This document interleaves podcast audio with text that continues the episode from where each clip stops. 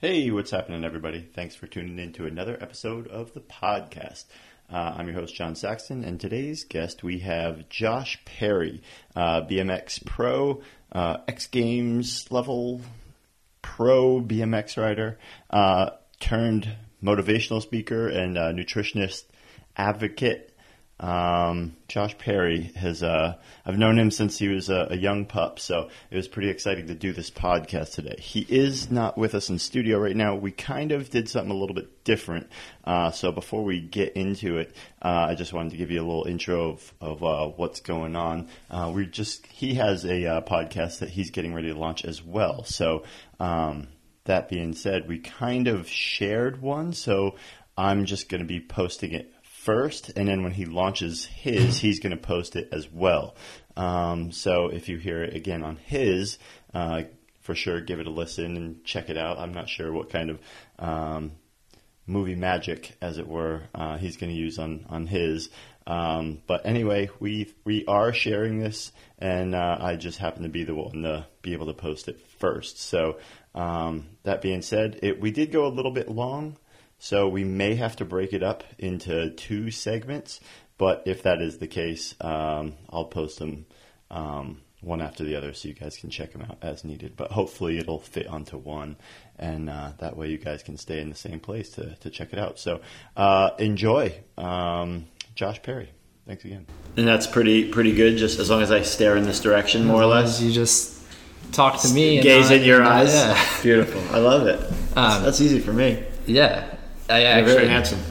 Thanks. I appreciate that. Threw me off a little bit. You have a strong jawline, and I. You I'll work on it. You know. That's what I'm doing in the gym. Is mostly this. Mostly jaw muscles. Yeah, you just go in there and start it's chewing on speaking stuff, and chewing. chewing those those weights. Do you ever eat a lot of something and you you like after so what like Gum. so much time gum?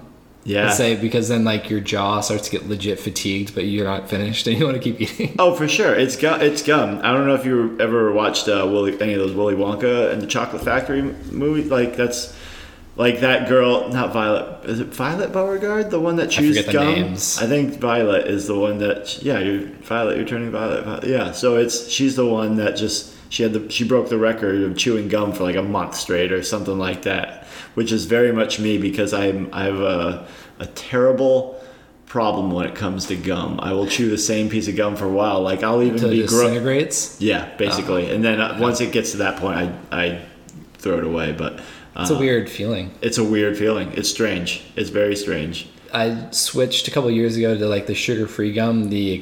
xylitol flavor. Oh yeah, and they don't last as long. Right. And because I'm so used to chewing from years of chewing other gum, Mm-hmm. it gets to the like the particle. It's like it's almost like cardboard's disintegrating. Right.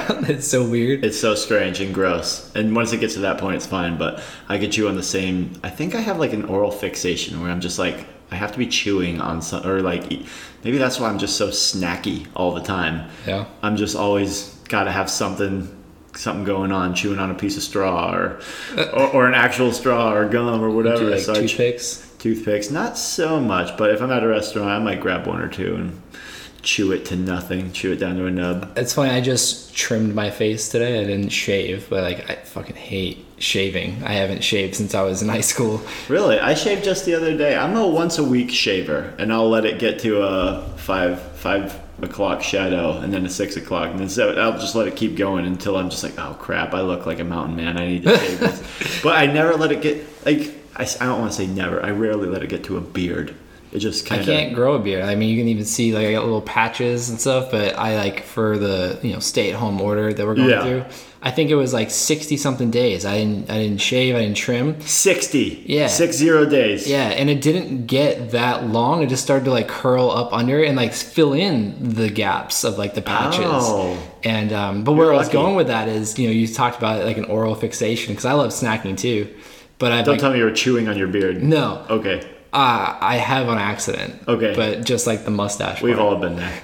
But um, I've always like had this bad habit of biting my fingernails since I was younger, and I've done some some research and different opinions to see. Where it started pain. from.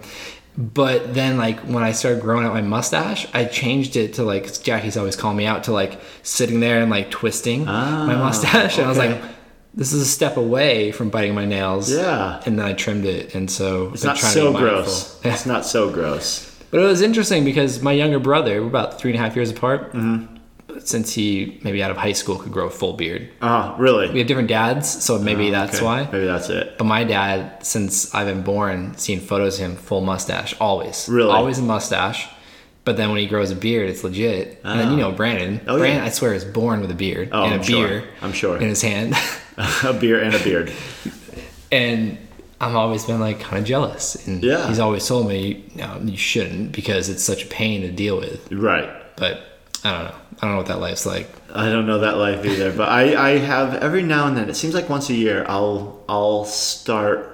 I'll get in this mindset where it's like, all right, I'm gonna let a, a mustache rock for a little while. So it kind of goes from that where I just kind of get. It's out of laziness that I just let the facial hair go, and I'll be on a project, and I'll just be living in, out of hotels or wherever I'm at, and my family's back at home. So there's no no one really to tell me you look like a psychopath. It's just I get to a point where it's like I happen to walk by a mirror. I'm one of those people that. I guess I'm the opposite of vain. I don't care what I look like, and I don't even look at myself in the mirror most of the time. I don't even realize there is a mirror half the time, and then I'll happen to walk by one time, and I look over, and I'm just like, oh my gosh, I look like a, I look crazy, and then I'll have to shave it. But sometimes I'll just be like, well, I could just get rid of everything but the mustache, and then that's like, all right, how can I get this? How long can I let this mustache rock and roll? And then eventually it'll get to the point where it's just like a serious, like a serious, like 70s police mustache, like a police style mustache, where it's just so serious and thick and just heavy. And then I'll I'll let it rock and roll and just keep on trucking until I start going to drink something, water, hmm. have a have a drink, what whatever, and I and I go to take a swig, and once I take the cup away, my mustache is wet, and I was like sucking on my mustache, and I'm like, all right, now it's time. So I go through these phases where it's just like, I just let my my life get to the get to the level of gross, and I'm like, all right, back off just a little bit. Do you think that's why so many people have like an issue, especially like women with mustaches? And Could be. Or is it like, at least for the men, they're like kind of jealous because they want to have a mustache, but they get backlash from the women in their lives. I think I think it could go both ways because I think the people that want the mustache don't realize the negatives of having a mustache, mm. like potentially drinking your juice through your mustache, or Food stuck in it, or getting food Sauce stuck. in it. especially. I mean, it's a broom. It just like sweeps food off my plate, or or, or keeps the cereal come from when I'm drinking the the last bit of the cereal out of the bowl. Uh, so, but some of the people that want it, they don't realize there are bad aspects too. But there's pros and cons with everything, and I guess we just happen to dwell on the mustache pros and cons for this particular. Are we, are we gonna start recording? oh, we have been. We recorded that entire mustache conversation. okay. Yeah, I thought I thought Well, you heard me when I was like, and we're, oh wait, no, I was about to, and then you started saying something, and I was like, all right, fuck I it, guess we're going.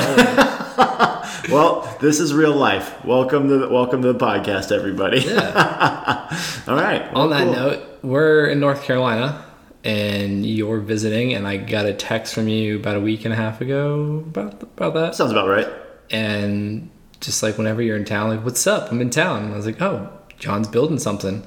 I wonder Right. what he's like, going on. So, what are you? Uh, yeah, what have you been doing?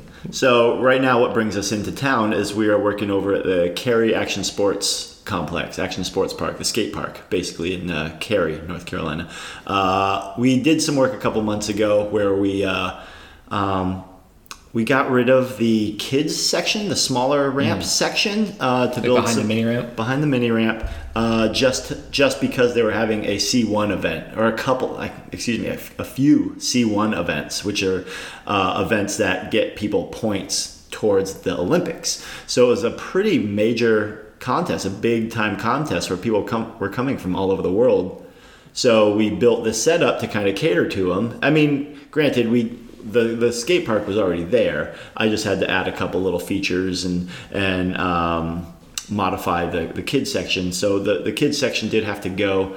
And we always knew, like after the contest was over, we'd let it ride because I had to. I had other projects I had to go do. So I knew we knew in the next few months I'd be back to give the kids back their section, and that's where I'm at now. So luckily, I mean, I think luckily, just because it allows me to continue working, but maybe that's just a selfish thing. I, I it's hard to gauge where I'm at with this whole COVID thing. There's I'm trying to nothing be nothing wrong with being grateful that you can do what you love doing. right. Well, but at the same time, I, I don't want to I don't want to put it in an aspect that says like I'm able to work na na na boo boo like I'm able to work kind of thing. So I mean, it is what it is. I'm. Uh, it got to the point where we needed to do this work. Um, I have a camper, and it got to the point where they were like the town of Cary was very very gracious in hosting as far as allowing me to come do the work. But they obviously they were trepidatious about a couple things, just because. The biggest one being if I was down here in the middle of a project, staying at a hotel, I could potentially be kicked out of the hotel because the hotel has to shut down or, or whatever. Oh, yeah. And then they'd be stuck with a half finished skate park. So I just said, well, what if I brought my camper and kind of self quarantined? And uh, I can't, so I was able to come do the work. I, I'm bringing my own hotel room basically, and it kind of worked out to where I was able to, to do that. It's not the ideal situation, just living s- conditions, but it's great. Like everyone that I'm working with is being very courteous and gracious and just so awesome. Like uh, Billy Dexter over at Cary is just the he's the best. He is Probably awesome. the best person to be running skate and bike park. He's he's such an incredible human being, and he's so funny because just hanging out with him more and more over the past couple years that I've known him, he's really just somebody that I can really get along with. He has a goofy like goofy demeanor like me. We're all we can be serious if we have to be. Mm-hmm. But we choose not to be most of the time. So we're more goofy more often, or we're goofy more often than not.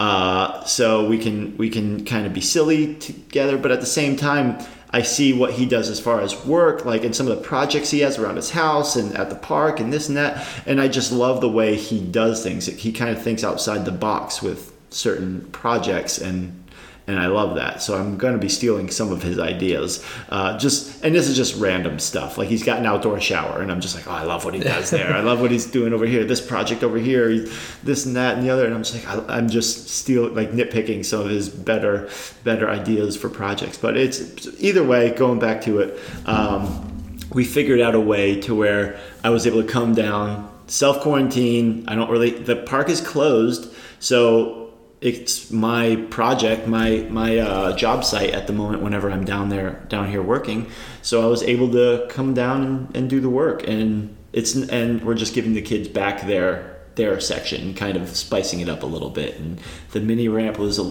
really rough, so that needed to come down. So we're kind of not only giving them back a section, we're saying sorry for taking your section for the last few months. Here's a bigger section now. So Yeah. uh, I think I think everyone's going to be excited about it and stoked on it.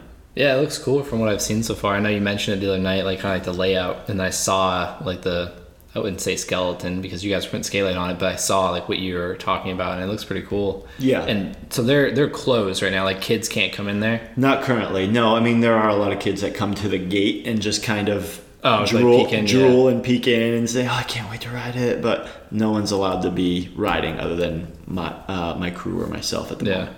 Did you hear uh, some stuff about like California was like cementing in their their like skate parks so kids couldn't? Uh, was that like was that true? Like I heard that on some podcast on recently. I haven't heard were- about them putting cement in their like parks. filling them in with dirt or something. Like I didn't Sand. sand. Sand. Oh, so they're really like legit filling them in to prevent kids from using them. I don't know if they're filling them in completely, but and because I kind of I saw a couple things. Just I mean, you know, like you see on Facebook or Yeah. whatever. I mean, I didn't look into it. I just thought of it now. I, ju- I did. I mean, obviously that's what I do, so I did kind of look into it a little bit more. But it's just it was one of those things where a town got the bright idea because it was a, the the one that I saw was uh, that skate park in Venice Beach in California. oh yeah. So it's So it's, like, right on the it's beach. It's on the beach. Yeah. So they just literally took a, a couple excavators and just like took the sand from the beach and just Oh, dumped okay. it around the It's a little skate bit more dramatic the way I heard it. Yeah, people. I mean, that's that's nowadays. That's the news. Yeah. That's media. Just everything's more dramatic than it really is. I mean, just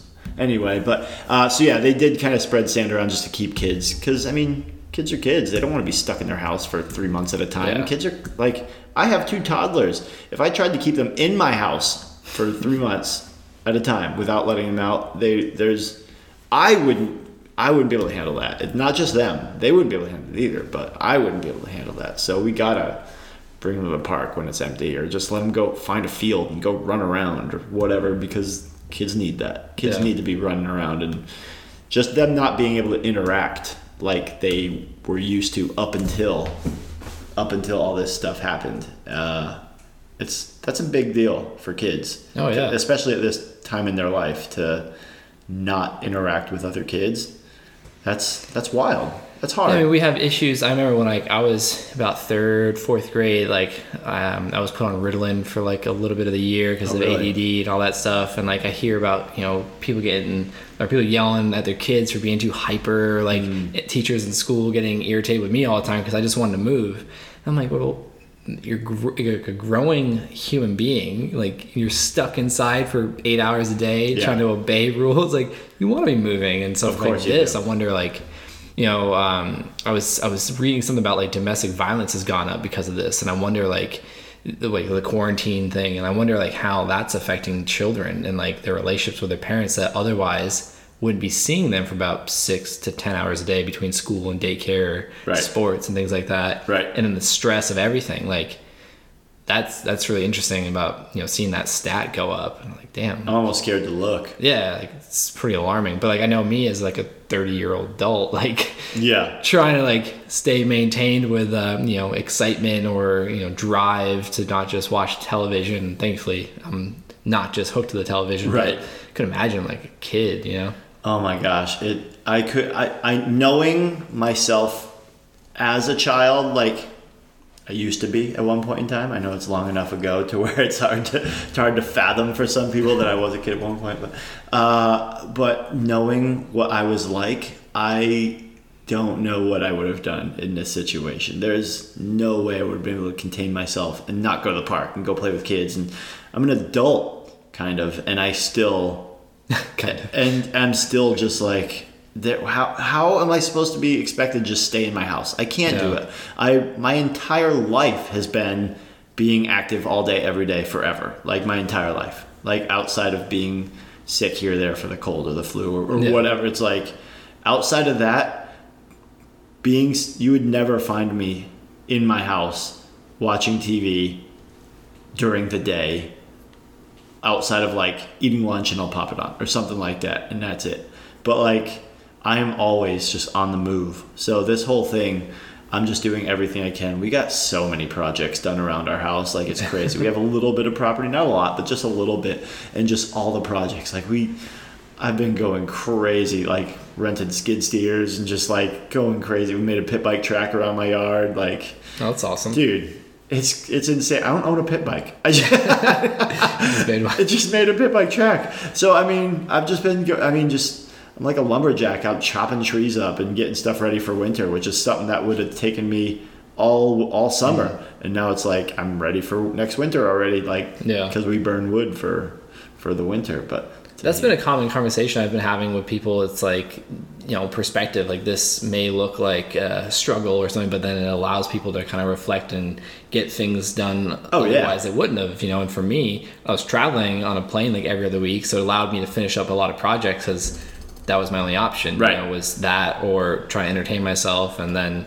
you know, for me, similar. Like I like being active, so. You know, can't go to the skate parks, can't go golfing. Um, Mm-hmm. At the point, it was like still rough with that, and then bowling alley has been shut down, and I like found like a new passion for bowling after 18 years, and it was just like, all right. But then if you look at it, it's interesting. Like taking a step back allows you to go two steps forward, and It's yeah, it's it's different. There's definitely it's you it's the mindset of you get out of it what you put into it. Yeah. So some people are like, well, I'm stuck at home. I guess I'm just gonna sit here and watch TV for three months. Yep. And which is gonna do not much. It's not gonna do much for you productively. But some people like us, we just have that mindset or drive where we're just like, well. I'm not allowed bored. to do all the other stuff. Yeah, I get I get bored. I even even before this, crazy. Jackie would try to get me to sit down and watch a movie or a couple episodes of a television show, something like that, and I just like, I'm just get antsy because I'm like, I, I mean, I have energy, like I could be doing something, Right. like, Um, so that's been a challenge for me, which is interesting to think about. Because I remember when I was, you know, in high school and didn't want to go to school or like do schoolwork, I just watch TV or movies and then Yeah. go ride and stuff like that. But then now I'm like, no, like because you're older and you're you're wise enough to know there's so much going on out in this world that you don't know if it'll be there tomorrow or if you'll be available or able or whatever. Yeah. So you just take advantage of it now. So, I mean, I'm I'm of the mindset. It's like if it's in front of me, I want to grab it.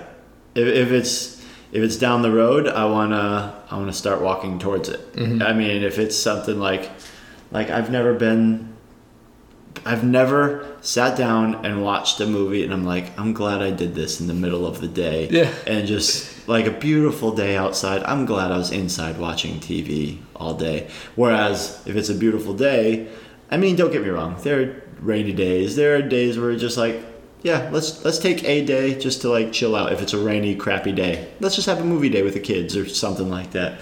I get that. It's all it's all good. Like and I'm I'm a very to each his own. Like don't bother me, I won't bother you. Like live and let live kind of thing. It is what it is.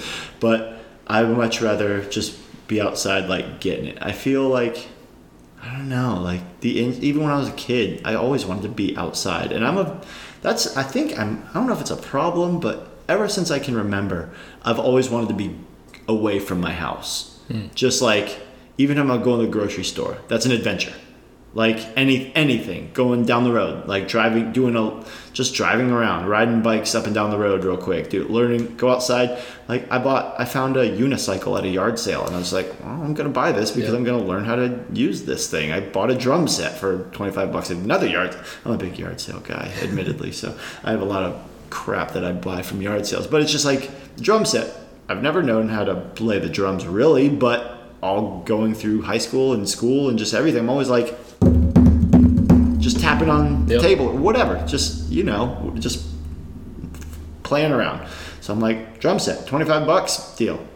All right, whatever. And I mean, luckily I had one of my kids with me, one of my little dudes, and and I was like, eh, I was thinking about the drum set, and then I kind of walked away, and then I, I hear just like bang, bang, bang. He found a drumstick and just started wailing away on it. I was like, I guess that's a sign. I'm gonna buy those. yeah, So it just I don't know. Some some people during this whole COVID thing where you're on you're on house arrest, it's uh, you you get out of it what you put into it. Some people learn a new language. Some people learn how to play guitar. Some people learn this, and I just finished a whole bunch of projects that I had started or kind of had in mind that I needed to do, and just kind of way went. I'm sure it's I'm sure it's the same with you. Just knocking out projects, and you feel just so much more accomplished at the end of the day. Yeah. That's that's definitely the feeling that I go for. That was like one of the bigger, like, I guess uh, things I took away from BMX was the gratification of working on something and then like you do something or you build something and you're like, yeah, I did that. Totally. And it's like a really cool feeling. But when you just, you know, to each their own, they all have different perspectives. But like I find when I'm just zoning out and just kind of watching something, I'm like, there's not much to gain from this. Right. Unless it's like a documentary, which I'm fascinated with that, interviews and stand up and watching people talk because you know me pursuing a path of speaking like I like I love watching people tell stories and like learning but um you mentioned something like you've always wanted to like be away from home and be active and then go to yard sales and you mentioned I love that analogy like what's in front of me I'm going to grab it and what I see down the road I'm going to go towards it like I really love that that perspective or that analogy I've never really heard anyone Feel free to use that. it whenever you want, but if every time you say it, you have to give me like John Saxton said. Call me that. Give me a little punchline. That's like what uh, Joe Tagline. Johnson told me when I um, at Rye Airfield when I was Yeah. like 16. He's like, every tail whip you do is five bucks. Every double tail whip is ten bucks. and I was like, oh no.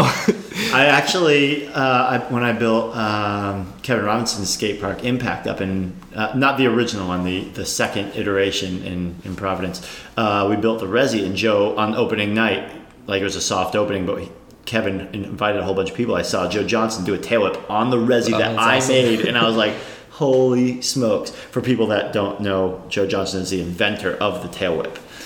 He uh, he showed up at the Barnesville Skate Park on Cape Cod when um, I was at 16. I I think it was around the summer before I decided to move Barnesville to or Greenville. Hyannis? Um, well, Hyannis is a town in the county of Barnstable, but they So we're talking about the Barnstable same- skate park. Yeah, the one with the big cement bowls. Yeah, yeah, okay. And I saw this dude with like this, it looked like a stock yellow Hoffman bike, and he was doing like you know the no handers in the bowl, but like back then we called them old school no handers because Yeah. he was like tucked his knees in. Right. And uh, I was like, who is this? And I went and started talking to him, and I was like, oh, okay. And then the next couple months was a contest at Rye, and that's when that all started. So it was pretty funny to be able to see. You didn't do any tail whips at the BSP, but he was there on a, like a trip with his wife golfing. He's like, you know, broke off to the skate park a little bit, and Awesome. Yeah, I've played I've played golf with Joe before. He's a he's a good dude. Uh, he's another dude I'd like to track down and, and sit down for a podcast one day. I feel I could get some stories some out of him. stories for sure. Yeah, he's been around for a minute and did Legend. like, I wonder what it's like to have invented the tail whip, or just anything like that, where like a mass movement of people adopt something that you creatively started. Yeah, I mean that's that's that's a question for the ages, I guess. Yeah. I mean, just think of all these questions or or just these world's firsts that are popping up. But I mean, the tail whip is a little bit more It's like a easy. fundamental, like Right. I mean, it almost on a is. amateur and professional level. Like, One hundred percent. I mean, when I grew up, like that was like the thing. Like, if you could tail whip, like you were sick. Totally. Well, I remember when I, I did a tail whip at uh, Cabral's old ramp, and Marcus, I guess I'm the first person that Marcus Tooker ever saw do a tail whip, and he always like held on to that. He's like, "You were the first dude." Like he would remind me every now and then, "You were the first dude that I ever saw do a tail whip." Well, meanwhile, he's doing all this wild stuff, and Yeah. it's like, "Thanks for making me feel old, Marcus." but I mean. I mean, yeah, the tail up is such an elusive thing, and it's able to kind of cross so many barriers, like BMX, mountain biking, scootering, like the tail. Everyone, everyone knows the tail whip, and like being able to invent that. I know there are a lot of people that saying, "Oh, I invented the quad flip." Yeah. it's like, oh, okay, uh, you invented the quad flip, or you just took a trick that already. Yeah, that's what I meant. Like to be able just- to create like or Right. do something that was a first Totally. of something that would evolve, not That something evolved. that evolved from something someone else Exactly. did. Exactly. No disrespect to people doing quad whips or Not at all. things like that, but like you know, especially back then, like Of course, I think I was like a couple years old, like when the first Right. tail happened. You know, right? like, Yeah, absolutely. if that, I don't even know. I was born in '88, so I don't even know. That's probably pretty darn close. Yeah. I mean, I'd have to. It was the story from what I've heard. The story goes it was between him and Dennis Mm. McCoy that was Mm-hmm. like working on them, and Dennis was just eating crap, and Joe was like, "I think I'm getting closer." And, and Joe just happened to be the first one to, to let her rip and, and pull it off. But um, yeah, that's such an iconic trick for sure. But it's it's funny how we can geek out over something so so simple that people that don't ride bikes are like, what are these guys talking about? What also comes to mind, especially with tail whips and then like mindset, is like remember when Mirra built that ramp inside the warehouse to do the triple whip first, and like Yeah. just that video of him just slamming and slamming. Right. Um, who was he like going against to, to triple whip for the first time, or was it just something he wanted to do and just like Dave would do? Just From what I understand, something? it was just a, a battle between him and himself. Oh yeah, yeah. So between those two people, Yeah. him and himself, and that was that was such a gnarly video to watch. That's kind of what made him who he was, though. Is just like he had those battles with himself, just to, I want this trick. I want this trick. Uh, I mean, we've all kind of been there that are in the action sports. And I mean, I'm sure it's the same for people. We just can relate it to tricks with action Yeah. sports, whereas some people that their version of that could be. I had this story I wanted to write, but I couldn't quite get the words, and it just kind of eventually they figure it out. So it's just it's just everyone's iteration is a little bit different, but it's a little bit easier but for us to kind of relay that to somebody else because like, hey, I had this trick I wanted to try. It took me a long time. I crashed a lot, and eventually. I didn't crash anymore, and I pulled the trick. So uh, I mean, it's a little easier for us to kind of relay that, and people can kind of grasp it nowadays. Whereas when the tail was first being invented, that BMX wasn't as big as it is now. oh yeah. So it's uh it's a little little easier for people that don't ride. And I always kind of have to rein myself in with with that when I start going off on tangents or nerding out or getting excited about certain things that I realize are just in my world and no one else around me cares one bit and it's like, "Oh yeah, I forgot you guys aren't all into this thing that I'm into." uh, which is fine. It's all good, but I think that's kind of what makes you makes you an adult. When you're when you're a kid, you kind of surround yourself with kids that are very like-minded. So everyone you talk to knows exactly what you're talking about, Yeah, no matter what sure. what direction you're going off or how skewed it can be. But as you become an adult, you're like, I know a lot of people that probably have no idea about this thing that I'm really into, but they're still cool people, so we're still we can still Yeah. be friends. So it's just just funny, just one more thing to make me feel old. Well, I've noticed that with like words. So you know, dialed is a very common word, a word in action sports. Yes. And now that you mentioned like when you're you, you grow up and you're not just surrounded by this one thing, which Yeah. for us was like BMX. Um, when you start meeting different people that do different things, and then like your you know avenues change, and like now I find myself hanging out with you know communicating with doctors or nutritionists or you know researchers, and I use the word dialed, and they ask me like, what does that mean? And I'm like, oh, it, like I thought that was just like a common word. I've just used it like over half my life. I'm just talking about soap.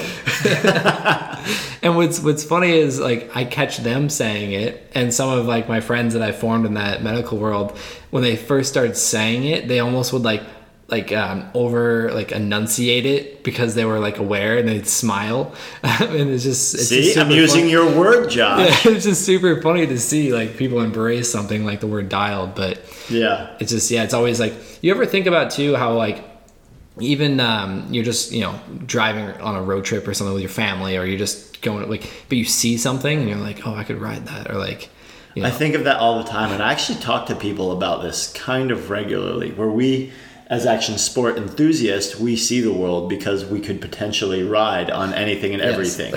So that's kind of why we see the world the way we do, because everything is a ramp for us. And if it looks like a ramp, I mean, if it looks, smells, and acts like a ramp it's probably a ra- so like anything anything that we could potentially ride our bikes on or i mean another aspect skateboards or snowboards or, Yeah. or whatever it is we see the world like what can i ride on?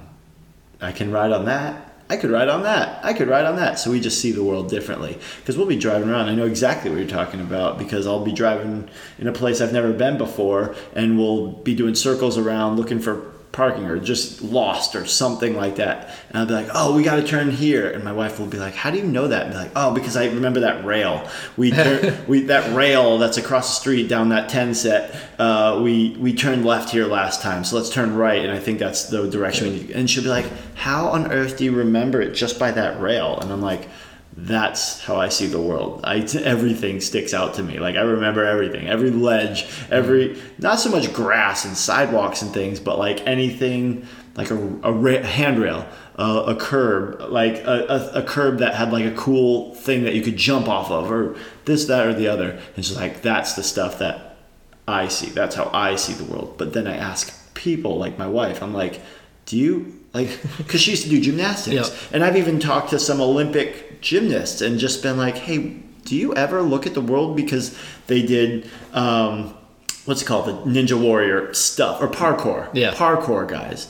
I'm, I'm like, do you look at the world like that all the time? And they're like, some people, like parkour guys, will, but Oh, a yeah. regular gymnast who I thought wouldn't be far off the mark from the parkour guy, I'd be like, do you ever see like this cool beam downtown or something? And you're like, I want to do a handstand on that or something. And they're like, sometimes. I mean, gymnasts, we typically do the handstand thing just for like fun photos or something.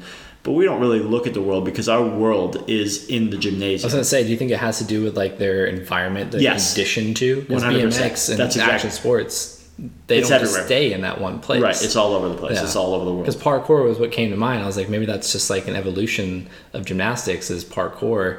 Oh, it's But exactly what it is. Of course, they'd see that roof over there and be like, "Oh, I could jump off that. I can go down to that tree and front flip off that." Right, right, and that's kind of how I how I assu- associate parkour is like street gymnastics. Which I'm not. Yeah. I'm, I'm not being negative. I'm not. Oh no, I mean I'm that's not- that's just what I kind of look at it as just like a different form, you know, like Right. You have flatland BMX, you have 100%. street BMX Yeah. or vert ramps. It's just like- different. Yeah, It's just different, and I think it's cool. I think it's awesome. I think it's all. It's all got a place. It's not something that I technically. I didn't get into it, but it's not something I don't respect. I respect it. I think it's cool. Like some guys are doing some pretty wild stuff, some Oh, yeah. crazy stuff. So I think it's all got its place. I mean, that's what makes people people. Like, it's. I mean, everyone's got their own thing that they're into. So some people are into stuff that you're not into. You could Oh, be yeah. stuff that they're certainly not into. It's when you start getting arguments over silly things like that that I'm like, all right, let's settle it down a Yeah, little it's so bit. petty. Like there can be more than one truth that exists at the same time. One hundred percent. I mean, uh, so many people are either gray, like there's there's white and black. That's how it is. It's this way or that way. It's like, well, not really. There's there's a lot of things there could be some gray. Now, don't get me wrong. There are a lot of things that's true or not true. Like Yeah, like there are facts. there are facts, and that's what they are called. They are called facts. But when you start, but certain things or mindsets or like just ways you do something, there's, there's, I mean, going back to that silly old saying, there's a thousand way, there's a thousand ways to skin a cat, and I mean that's a terrible I don't know analogy. where that came from. Uh, that's got to be. A, I'd actually, I'd be, I'd be curious to look up where that came from because the that's origin a, of that. that's a terrible analogy. Did someone But- skin a cat? I hope not. But who knows? I mean, different countries eat different animals, so That's you, ne- you never know. But anyway, it's there's there's a there's a thousand ways to do certain things. It's I mean Thomas Edison, I'm pretty sure, and I mean I'm not a historian or a doctor or anything, so this could be wrong, but I'm pretty sure Edison, when he was inventing the light bulb, he said there there it took me a thousand tries to invent the light bulb. Or somebody asked you, it, it took you a thousand tries to figure out how to make the light bulb. He's like, no, I figured out a thousand ways not to make the light bulb. It, it, it got down to that one time at the end where I figured out how to make a light bulb. So it's it's kind of Perspective. it's perspective. That Everyone's got their own lens they see the world through and 100%. the experiences that form it. the glass is half empty or half full.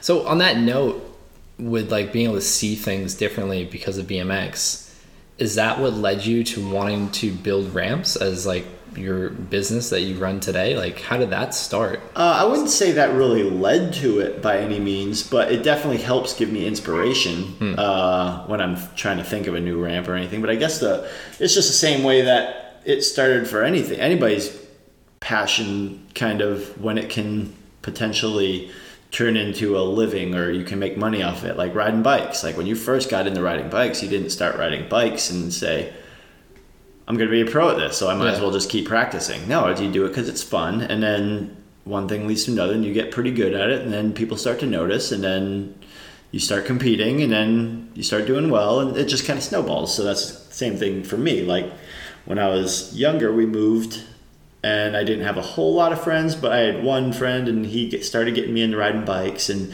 and it got to the point where I was like, I kind of want a ramp, and my dad helped me build a ramp, and then some of the neighborhood kids would come over and ride it, and then one of the neighborhood kids says, Hey, I want a ramp in my yard, so we kind of figure out how to make a ramp in his yard, and mm. then the local town is building a skate park or adding ramps to a skate park. And I found out who it was. He was just a local skater. And I was like, Hey, if you need help, let me know. I've built a couple ramps. And I'd help him. And then it just kind of snowballs into this thing. And then sooner or later I'm getting paid to help build ramps and then I'm getting paid to actually build ramps all by myself and then I'm getting sent all over the world to build ramps and and now it's my full-time job to build ramps and skate parks all over the world. It's just one of those things that I didn't plan for. It just mm-hmm. kind of snowballed and once I saw that it was a possibility, I was like, well, it would be silly not to grasp for the next project and start walking towards the next project and and it's just one of those things where I'm at the mindset now. I've been doing it like probably on my own full time for I'll say in the 15 to 20 year range of mm-hmm. building skate parks. Like that's been my living. Now, granted, I, I still did shows and I still do shows and, and I'll go like, Like I you have performed in them before you started running your own show? Oh yeah, yeah, yeah, yeah. Uh, performing shows at fairs, festivals, um, schools, all that kind of stuff. Uh, but yeah, I have a portable a portable ramp. It's a big box jump. It's a big jump where um, That's one I rode, right? With Keith? you did, yeah, Yeah. Actually, you did ride one in those. So the one we did, it was just a, a fair or a carnival. Or, I can't remember exactly. No, it was, uh, was it, It was at a a campground, court? or it was at a campground. Yeah. that's right. That's Because you you had it smaller, uh, a smaller deck or um, a smaller gap on it. Right, because and because they didn't, we didn't have as much room as we told them they needed, and Yeah. they ended up supplying some plywood so we could ride across the grass. And I mean, it wasn't the ideal situation, but it's in those in those scenarios you kind of do what you have to do to. Yeah.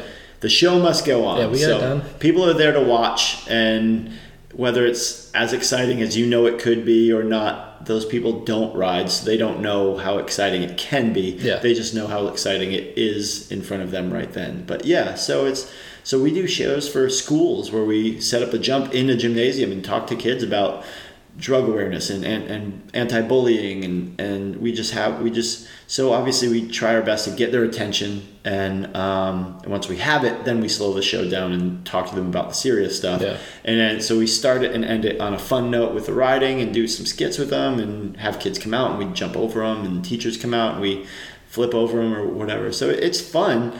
Um, but it's it's one of those things where I never thought this is where it's going to be when I was little. It was just like, hey, I'm just going to keep going, and It's pretty crazy how it evolves, huh? it just keeps on. It's a snowball effect. Like you never know how big or out of control it's going to get until it's already too late to slow it down.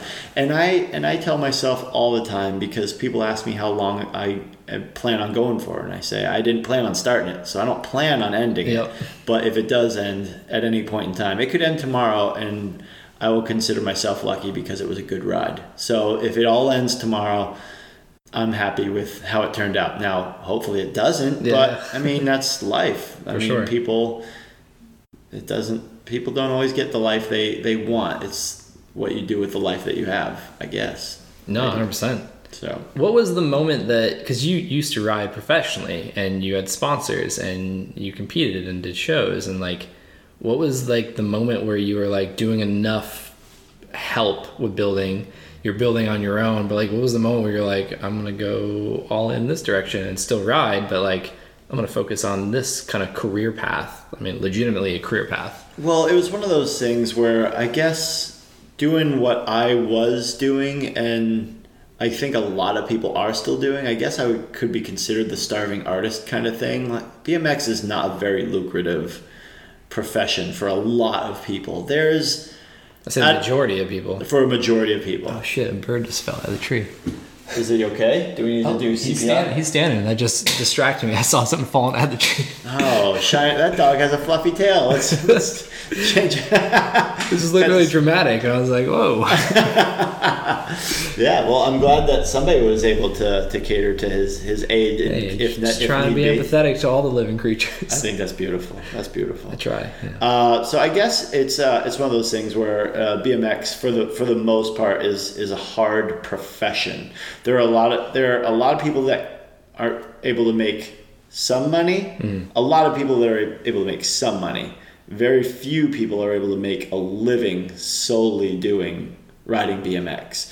So, but there are a lot of avenues you can go to make money. Some Yeah. people go strictly contest riders, and they they base their their paychecks off of uh, having sponsors and and um, people promoting them and doing well at contests and winning money and things like that.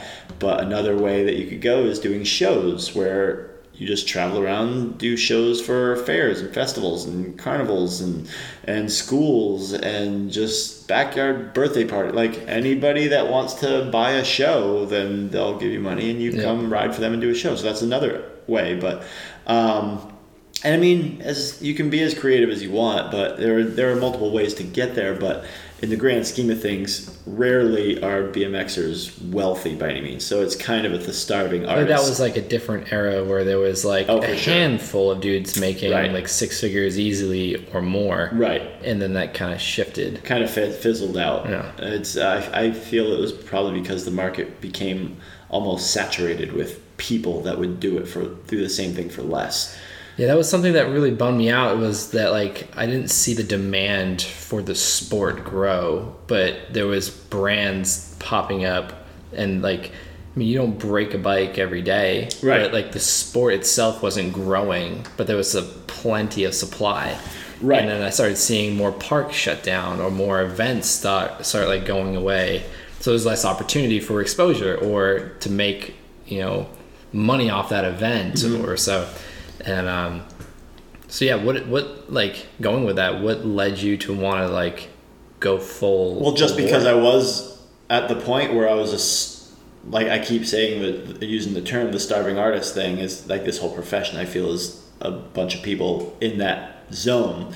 Is they were uh, they loved what they did. They wanted to keep doing what they did, but they were just struggling from for for money. And I was kind of at that thing. I wasn't necessarily struggling, but I wasn't like I wasn't stoked on where I was at financially.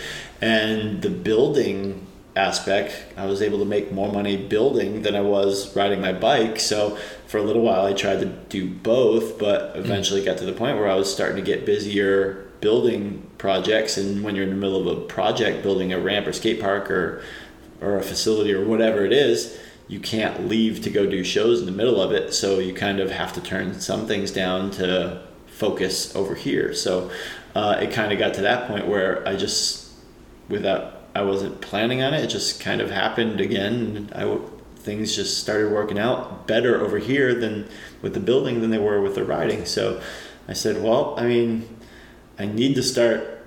I mean, no one ever wants to grow up, but sooner or later you kind of have to say, all right, I have to at least weigh my options. I, I love riding. I'm not to be able to do this forever. I love, I mean, granted, I love building, but I'm probably not to be able to do it forever. It's a very high demand, taxing Yeah. on your body kind of kind of job.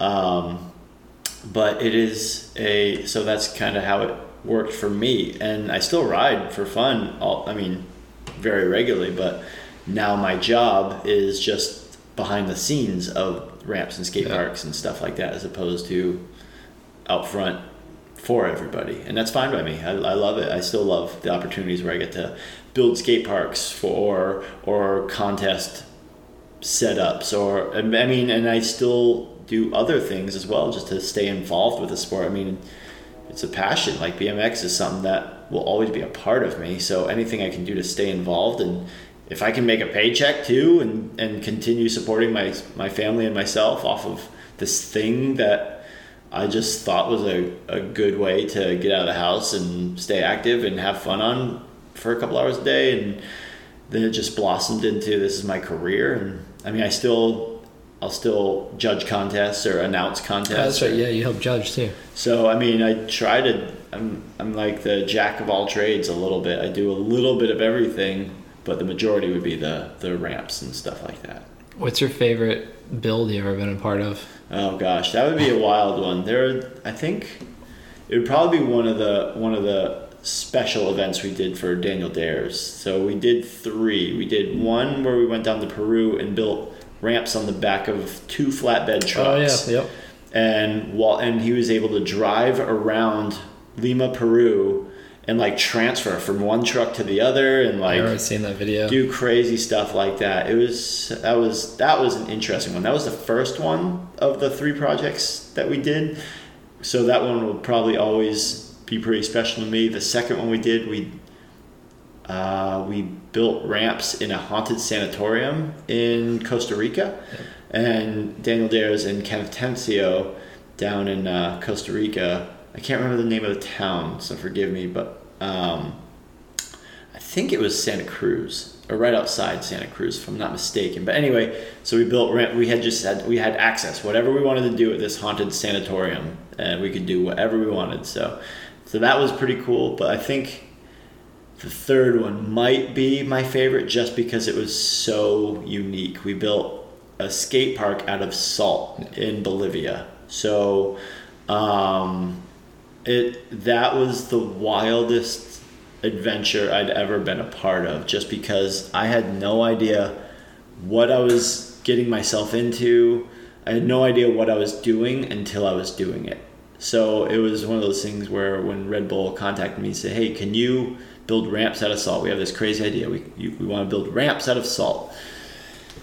And I was like, "All right, yeah, let's do it." And they said, "Can you do it?" And I was like, "I don't know. Has anyone ever done this?" And they said, "No." And I said, "Well, I guess I might as well be the first to try. So let's do it. Let's figure it out." And I mean, that and that was exactly what happened. Like if you go, there are people down there. Like the hotel we stayed at was made out of salt. Oh, wow. So like they the way they did it is just they they cut out salt blocks out of the the the Uyuni salt flats in Bolivia, which is the biggest salt flat in the earth in the world. Like there's the um, the Bonneville Salt Flats right outside of Salt Lake, uh, which where they do a lot of racing and and and land speed record type Yeah, I've been out to a brand called Redmond. They have like their own salt mine out there, and they took us down oh, okay. into uh, like I forget how far into the earth, but to like show us where they mine all their salt. Oh, I'm sure it's crazy. Yeah, I'm sure it's it's, awesome. It's super wild. They turned all the lights off, and you're like, oh It's, shit, I'm in the cave. Pitch, Like, pitch black. yeah. Absolutely.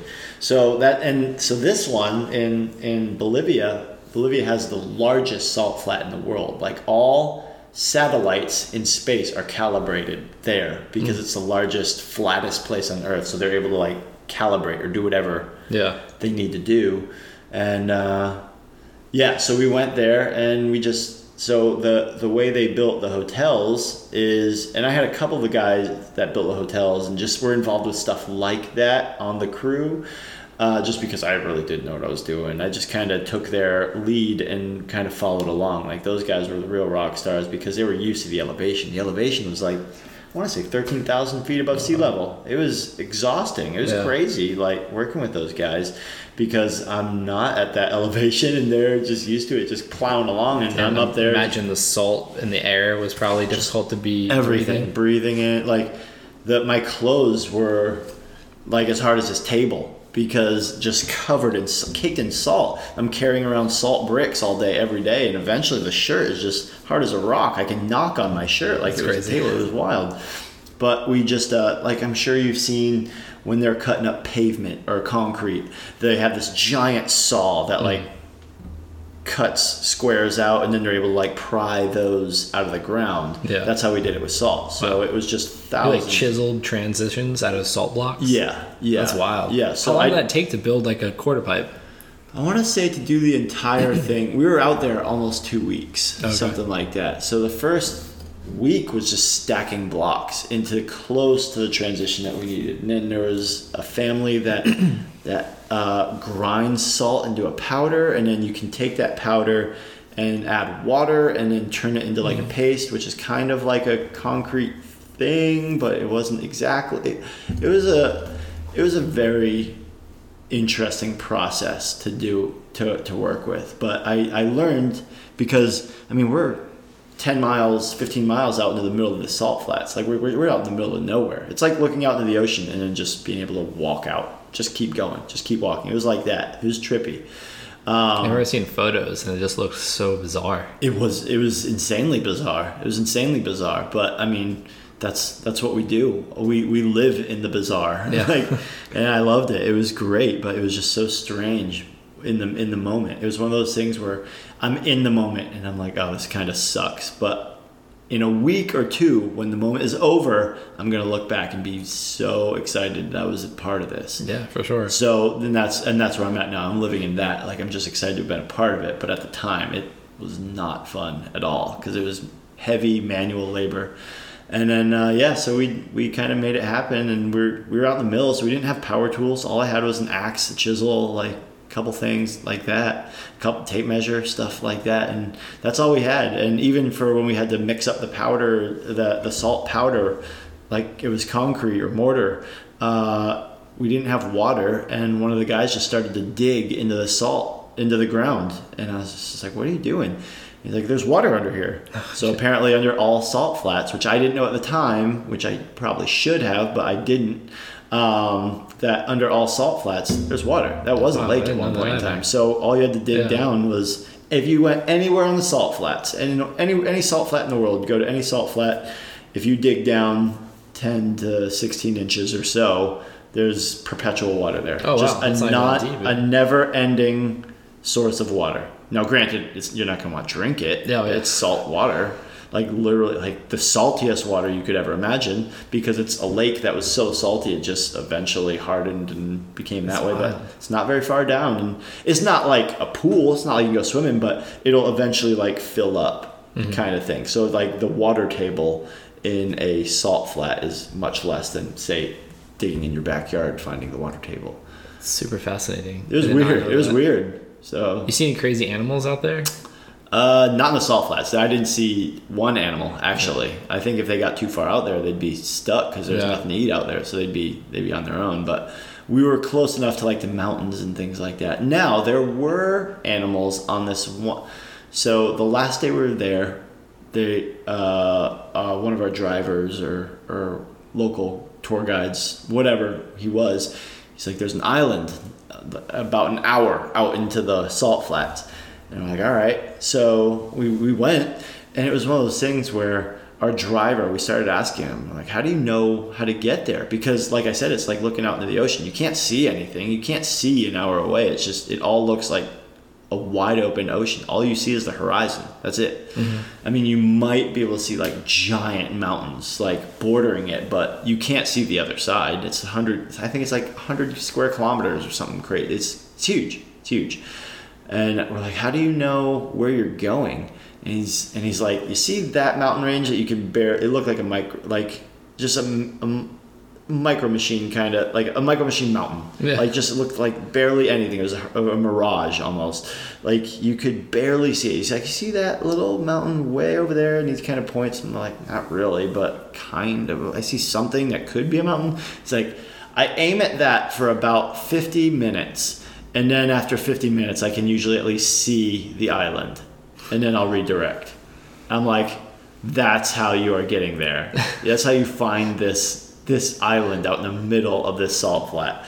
And sure enough he got us there. It, we, it was about 45 50 minutes and we started to see this thing that kind of looked like an island. And then 10 15 minutes later we were there. That's wild. it was so wild. And that's probably my craziest my favorite project just because it was so bizarre and Yeah, off the wall sure. and random All three of those are interesting because I- I'm curious. Like, did you ever have an intention of like wanting to do something, like create something outside of like wood or metal, like when it- it comes to a skate park? Not really. I mean, it's one of those things. Just like anybody that's creative wants to just check the boundaries. What can you What can you do? Where Yeah. can you go with this? Like, like here's a direction that everyone goes in. What's something? And that's that's always the that's always the goal, right? Like even yourself, you're trying to find a niche that allows you to get into something that not a lot of. I mean, and this might just be me because I'm naive and I don't know, but maybe you try to go in a direction that not a lot of people go. So because so they can be, hey, let's have Josh come talk at our thing because he's got this perspective that nobody else thinks of. So I want him to talk at our event. So it's very similar. I think Yeah. I think everyone's everyone's always trying to be as unique and creative and whatever as they can be. I feel I lack a lot of creativity, even though people seem to argue with me on that. But I just see that how creative some people are, and I'm like, well, I'm not that.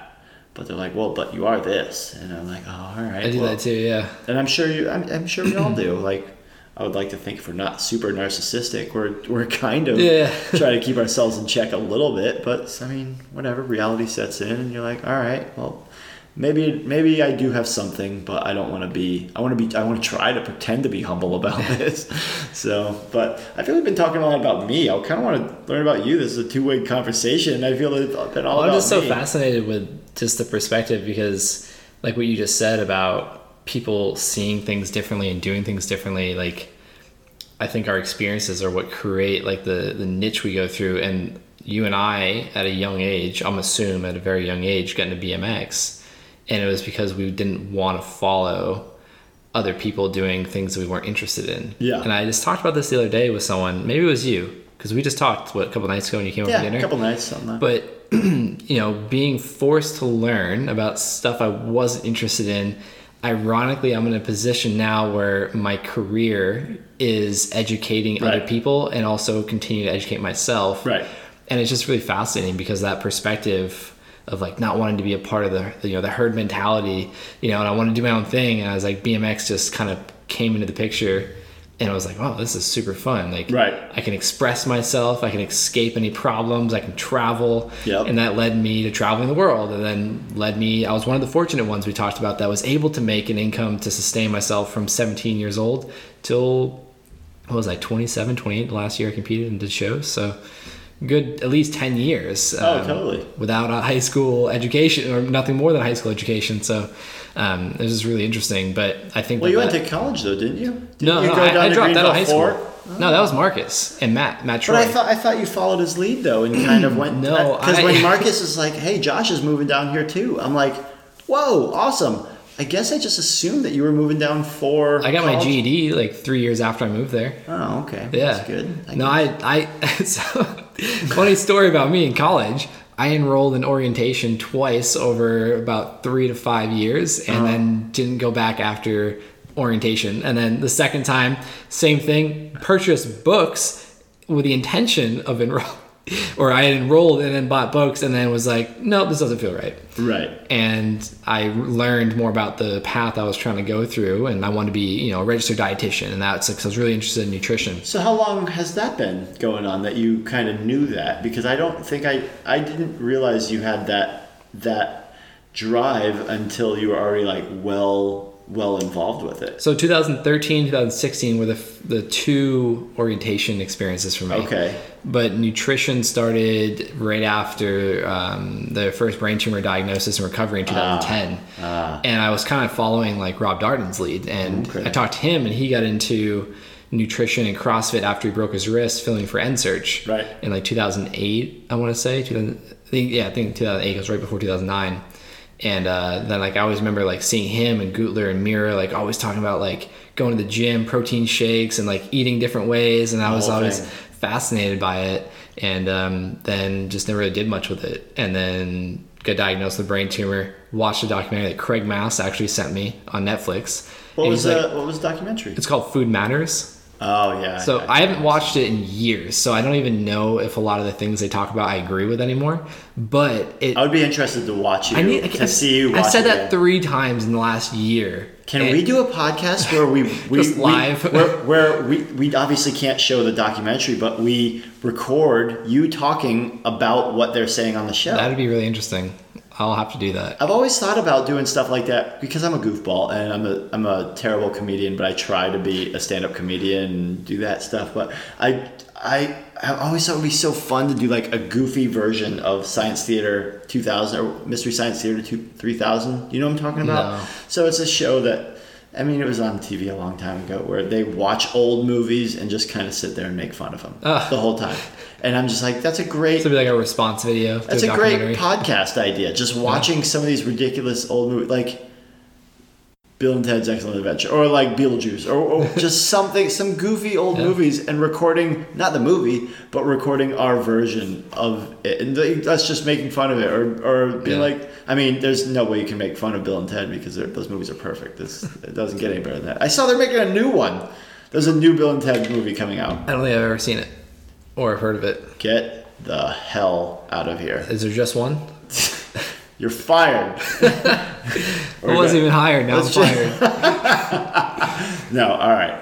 Uh, Is it on Netflix? I don't know. I don't know. It's I, have to do it's just one of those movies from my from my childhood that will forever bring me right back. To I want to say I've heard of it. I just don't think I've watched it. Right. Okay. Well, fair enough. I guess, and that's another thing. I forget that we, even though we, I'm a kid at heart, and I like to think of my my maturity level as not being very high. So we have probably a similar maturity level, or you're probably far leaps and bounds ahead of mine. But I feel I always forget how old I am and how old other people old are? I don't want to. No, I'm just kidding. 38, 38, like, almost You're 39. like seven, eight years older than I am. Yeah, Not not, that- big, not a big deal. not- I, I, I, I kind of go down that road just because it's for comedic effect. Yeah. I like it's funnier to joke about. Well, it. it's interesting with even though that's a short amount of time in terms of like a gap. It's a whole generation. It's two generations. of movies or music Oh, totally. or sports or everything. Yeah, fa- even fashion. I mean, that's what daily. yeah, I don't Um, have fashion, so that's not an issue.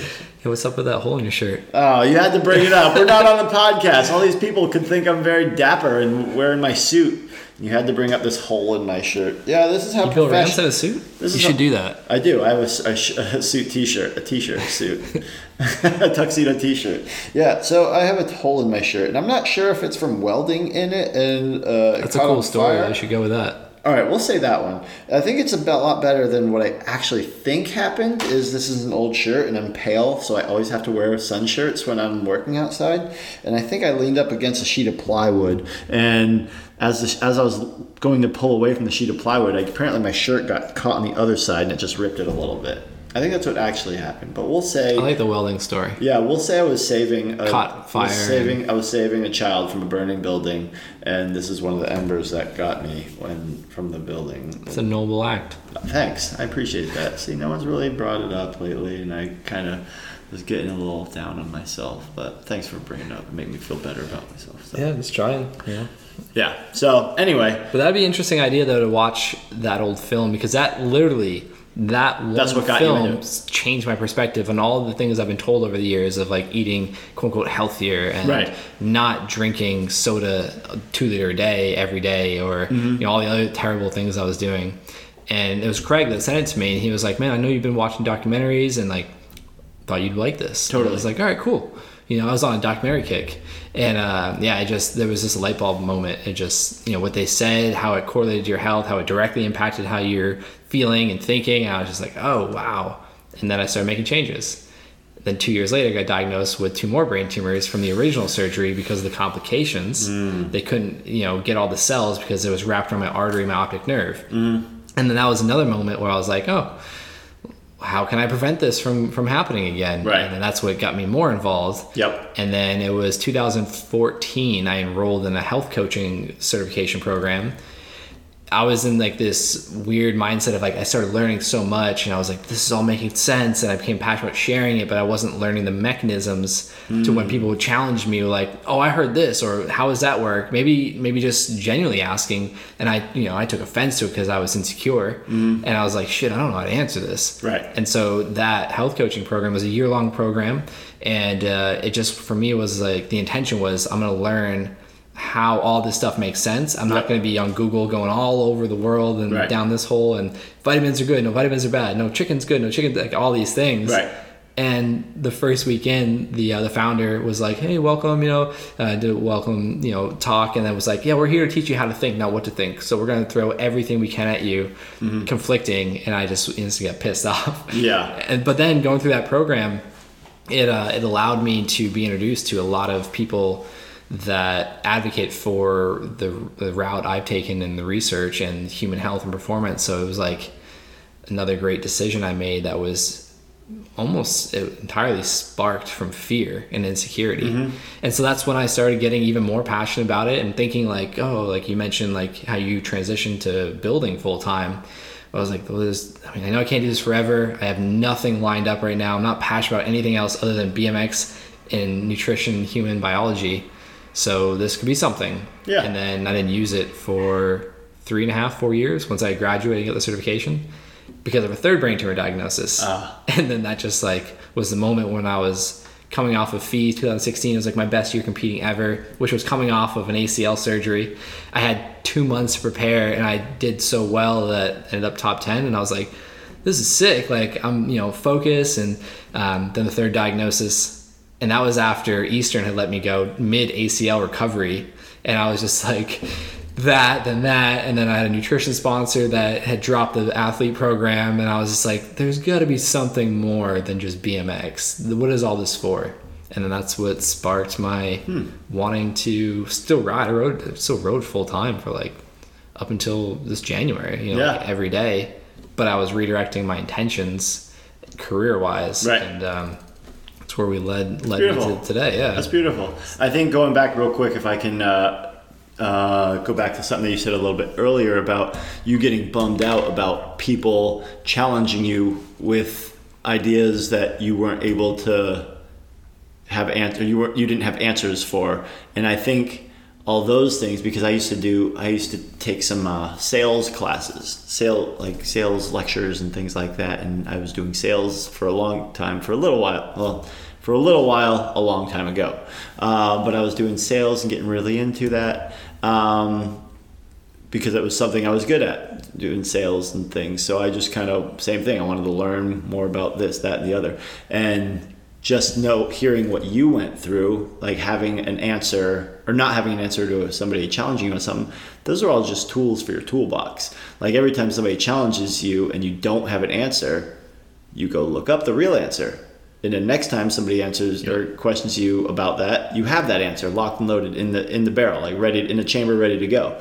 So every time somebody asks, so I was the same way when somebody would ask me something about whatever I was selling at the time, and I didn't have an answer, I would, as professionally as I could, I'd just say, I'll, I'll get back to you. I'll find that out immediately and I'll get back to you and, and let you know what I find out. Mm-hmm. And then I would do that. So the client would be happy, but it would also give me, give me ammo, give me, give me those tools to be able to kind of spin things and, and know more answers. Cause every time, I mean, not everything is like we said, black and white. Yeah. Like there's a lot of gray. So if somebody's asking you something about the gray and you're trying to make a sale, I mean, the same thing as you're trying to do. You're trying to, you're trying to, at the time you were trying to at least preach your message, whether or not you knew 100%, you were still learning. I mean, we're all still learning all the Yeah, time, every day. all- You, You don't think you're learning, not learning anymore? Then right.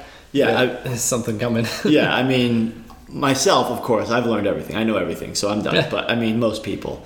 Uh, but I mean, that's. I mean, we're all learning about everything, and and that's what. That's how you grow. Is you learn. I mean, that's. I mean. Obviously, when you're little and you're growing, you're literally getting bigger. Your body's getting bigger. But once you become an adult and you, your body stops growing, all you can do is grow your mind and Yeah. I guess your stomach and your muscles. Yeah. But, um, but I mean, uh, that's that's how you grow. That's how you become an adult. It's it's one of those things. Just like I said a little earlier, it's it's not it's not how you're how you take it, it's you get out of life what you put into it, and it's the challenges that you're given. It's how you get out of those challenges that makes you an adult and kind of turns into who you want to be, who you're meant to be, who you should be, what however you want to.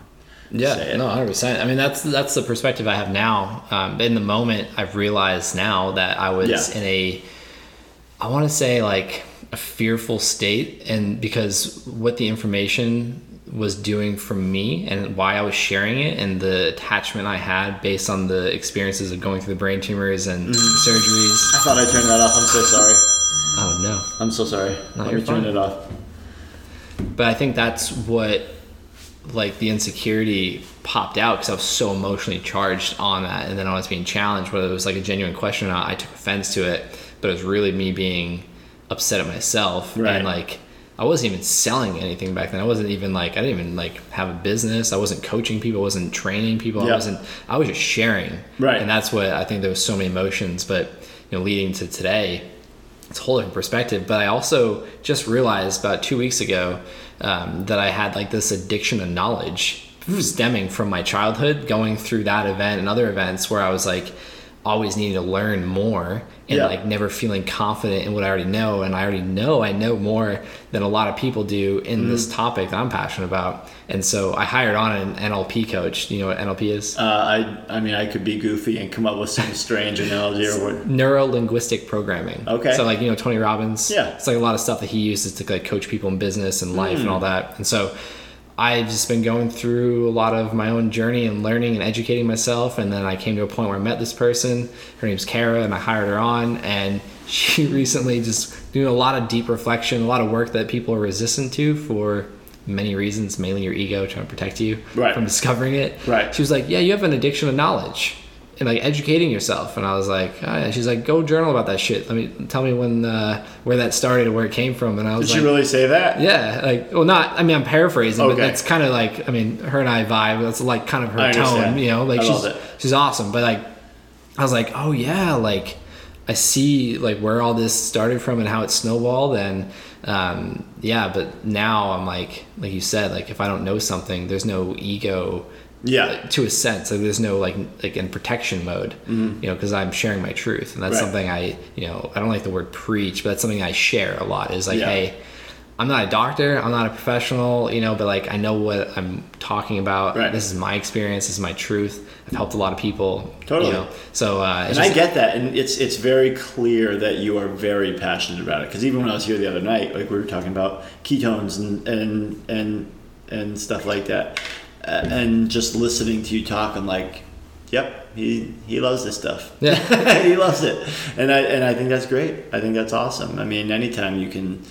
Uh, nerd out about your thing like everyone's got their Oh, yeah. thing so whenever you have the opportunity to nerd out and, and be just go off in your tangent and be around people that you feel comfortable going off on your, Yeah. your thing. And I and I love it, and I, I think that's great. I think that's awesome. And I was like, well, I think that's that's beautiful that he found his thing.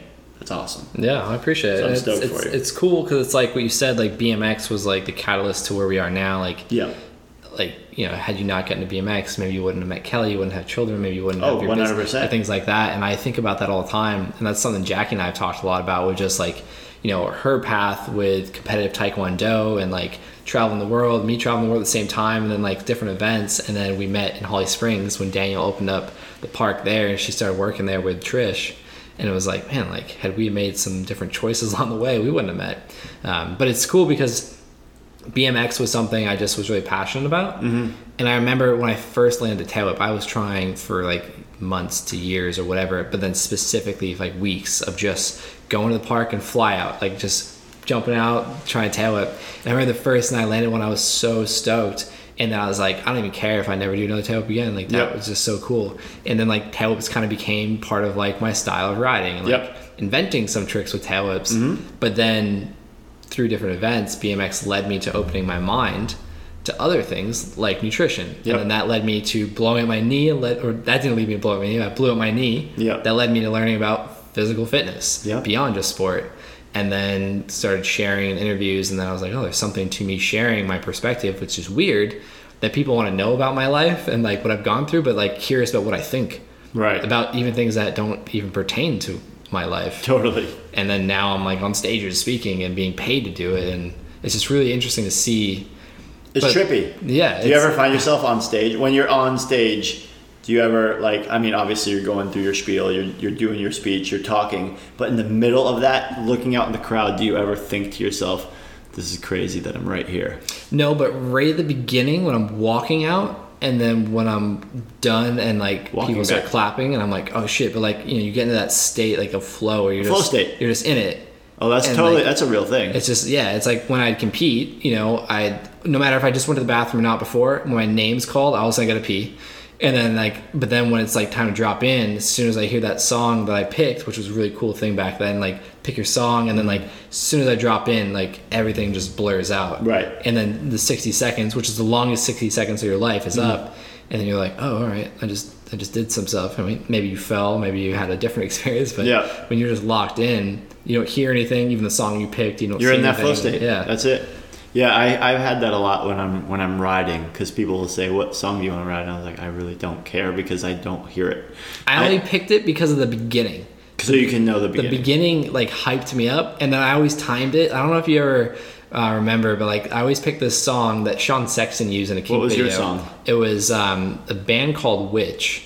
Oh, yeah, I know. And um, I forget the song, but it had this like build up, Uh-huh. and then as soon as the drums kicked in, that's when I would double tail whip off the wall ride, and I'd time it to when it kicked in. I don't know how I did this, but like I'd always time it, and then that just fired me up because I knew if I pulled the double tail whip off the wall You to were good. start, whatever I wanted to do after didn't matter, and I, you know, would would do it. you know? Yeah. Um, but that was the only reason I like, because I, I didn't hear it otherwise. It was just like to get in. Right. Yeah, that's perfect. See, like when I ride, I'm kind of the same way. I, I get in that flow state real easy or whatever for the most part. But uh, so I don't hear anything. I mean, granted, I don't hear anything, but I'm always. I can see everything, but I, at the same time, I'm very focused. So I'm very it's like focused. you're super focused, but you're like narrowed focus into what is in front of you and what you're doing. For sure, like- where other ramps are. For sure, but at the same time, if you're in a crowded skate park, I always have to watch everyone Yeah. else. So it's like I, I can watch everyone through my peripherals, but my focus is right here. Do you think that would would uh, be different if you weren't riding? Like if you hadn't gotten to BMX? it's hard to say. I mean, I don't. I honestly don't know what I would do if I didn't ride BMX. I feel like- I always ask my. I always like try to think about it, but there's really no way to know. I went to school for machining, but I I got out of that really quick, and but I only went to school for machining because my buddy that I rode with got me into that school and and this and that, and it's just like I don't. I really don't know. But you were riding through that time. I was riding at the time, and I went to school for machining because he's like, "Oh, you can come make your own pegs." It's uh, and I'm like, "While you're learning how to machine, you can make your own pegs." And I'm like, "Done. I can make my own pegs at school. What else do I need to do in life?" So, It was very. Um, I was very. I was thinking very right here, right now. I wasn't thinking. I mean, that's kids or whatever. I was a kid. Like kids don't think long term. Yeah. So I was just. I was in that mindset. So I went to that school because I was riding and I was thinking of pegs. So who knows where I would have been if pegs weren't an issue.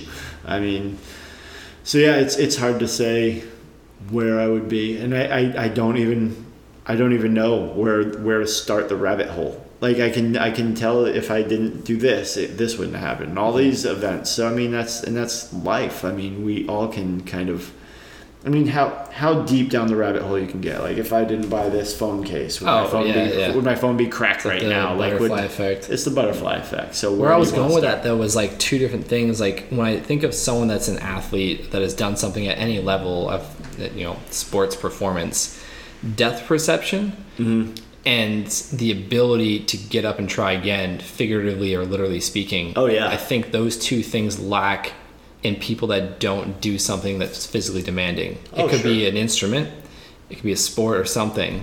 Mm-hmm. Um, and I, I see that all the time. I always wonder. I'm like, when I see someone with four feet in front of them and they're doing like eight, you know, back and forth turns to get out of a parking space, Yep. I'm like, can they not like uh, just an average age per not average, but like you know, younger, but not an older person. Yeah. Like, can they not see that? Like they have that much space, or like just things like that. Um, I don't know. it's, hard. just super interesting. But I like I always think of that. I'm just like I wonder like what my like view of the world would be. We talked about like seeing things Yeah. in nature or in cities that you could ride. Mm-hmm. I was like I wonder like how my mind would be shaped differently. There's there's really no telling. I mean, Yeah. it's, it's hard to say. But going back to what I, I don't know how I got off on that tangent earlier, but I was I was starting to say when when I asked you about if you ever think of this is crazy in that moment. When I ride, I'm very focused. Mm-hmm. But when I'm doing shows like announcing a contest or doing a stand-up comedy thing or, or whatever, I can be up there even though I'm going through my routine or doing my thing, speaking, whatever, I'm very much like every now and then I'll be like, wow, I can't believe I'm here. Or I'll just take a second to enjoy it. Even though my, my speech is still Yeah, going yeah. and I'm still going, but maybe that's that's another I don't know if it's a talent or a curse, just that I can talk just nonstop. Like if you just gave me this put this microphone right in front of me right now. And even just the other day, I was recording a podcast, just like an intro to a podcast. And I was like, I wonder how how much time I could waste, just real quick, out of nowhere. How much time can I go right now?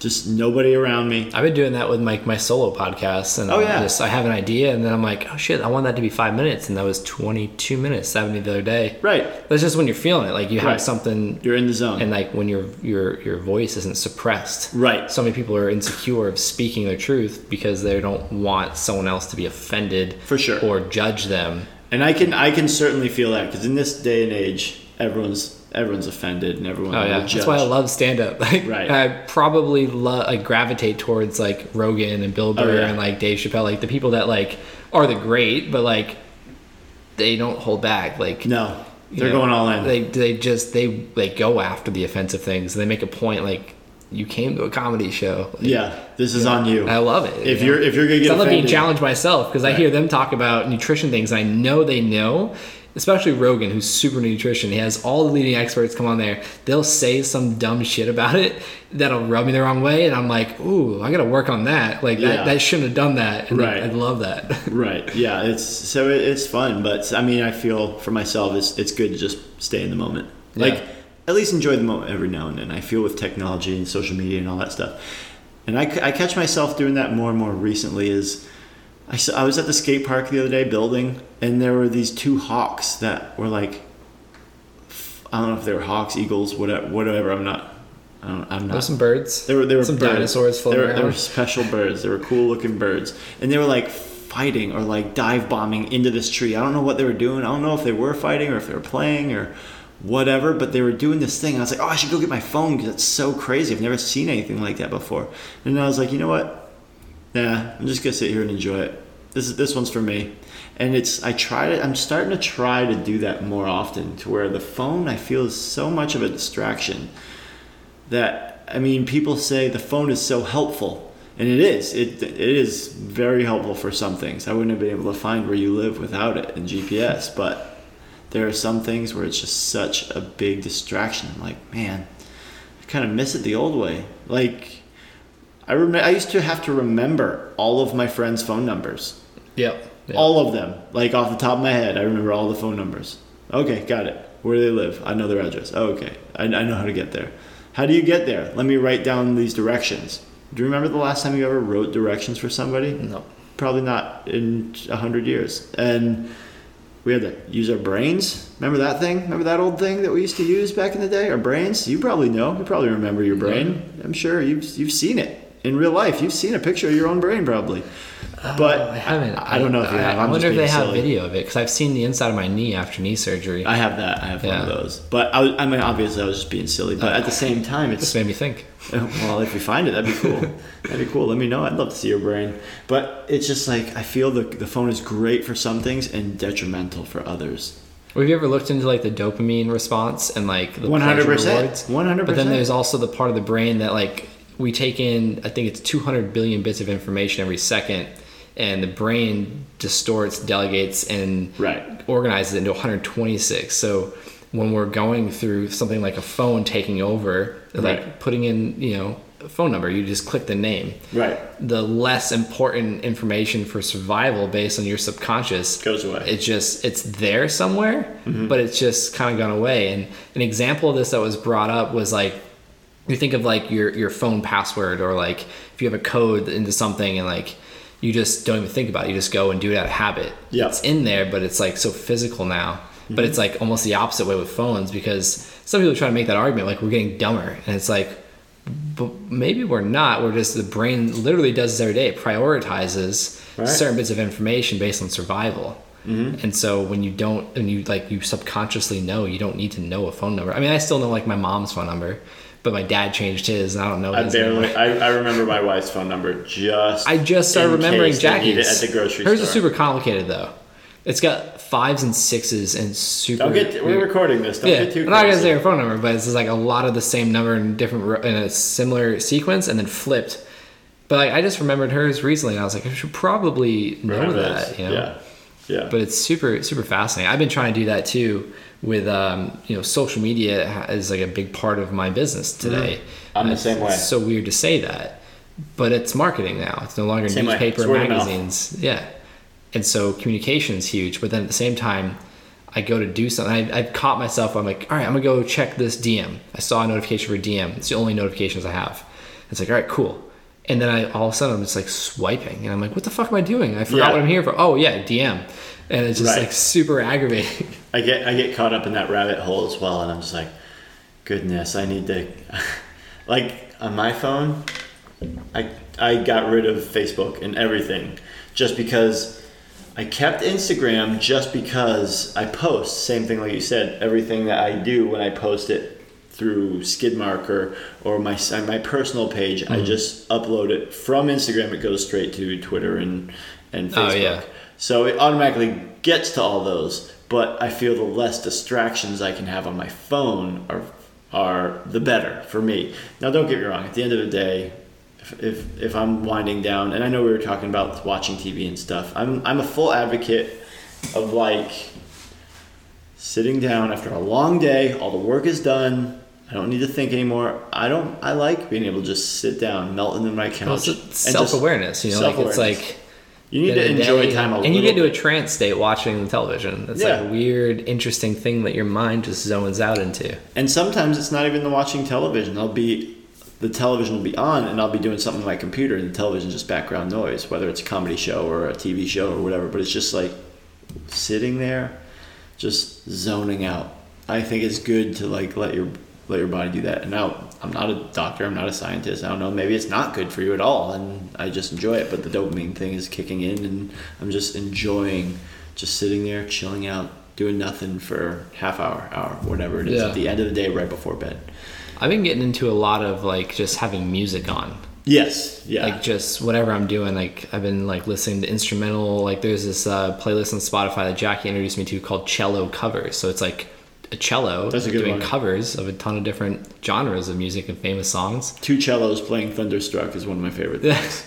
Well, they had like the Star Wars theme song on there oh, too. Oh, sure, it's, it's super interesting. but then like smooth jazz, you know, coffee table jazz is another channel, and just like having, I, I've learned that like just having something on, like I just like hearing things, Yeah. And um, just allows me to focus. Oh, that's, yeah. that's what I learned about my brain. Like I think every BMX rider deals with like ADHD issues I'm and sure. like just like oh squirrel brain, but it's like having distraction calms me down. Yeah, I get it. I think uh, I think there's there's got to be a good balance between all that stuff, between having the distractions, and who knows, maybe maybe that's what helps us concentrate in other ways, is because we let ourselves get distracted here, but we know we have to pay attention and focus here. So if this is ever on, this is what I concentrate on. But if I'm allowing myself to fo- to zone out, then this is the time. So if you give yourself those little bit of time, little bits of time to zone out, like reward yourself with a little bit of time at the end of the day or whatever, however, Yeah. whatever your wake up routine is in the morning, like you allow yourself a little surprise, a little present of of okay, this is you, you worked hard all day. Now you get to just chill out, relax, Yeah. have a glass of wine, have a have a beer, whatever your vice is, whatever you want to do then I think I think it's good. I mean, this. I mean, as nice as it is to be as healthy as you can, as be as like good and strict with your diet as you can. I mean, granted, I'm a human. I mean, maybe my idea isn't the right way, but I feel it's necessary to treat yourself to Well, health isn't just food. Health is stress regulation. As well. everything. I and I, I agree with that completely. That's something I've had to learn over the years, like because I got into nutrition first. That was the first thing I understood about human Right. health Right. and performance. Right. And then it was like, oh, there's exercise too, and then it's like, oh, there's like the mind as well. It's all and really, all these things you're trying to do in your life to be healthy is regulate stress response in your body. Mm-hmm. And so, if you're too rigid with like refraining from certain things and just having something here and there, like I mean, unless there's the obvious examples of like people with cancer or epilepsy, like they can't do certain things Right. unless they want to suffer. right. That's that's self awareness. That's understanding. But then there's other avenues. But yeah, like you said, like it's um, I, I struggled with that for a while when I first got into this Guilty pleasures. and then yeah, learning it's like that you need that. Like You're allowed. You're Yeah. allowed.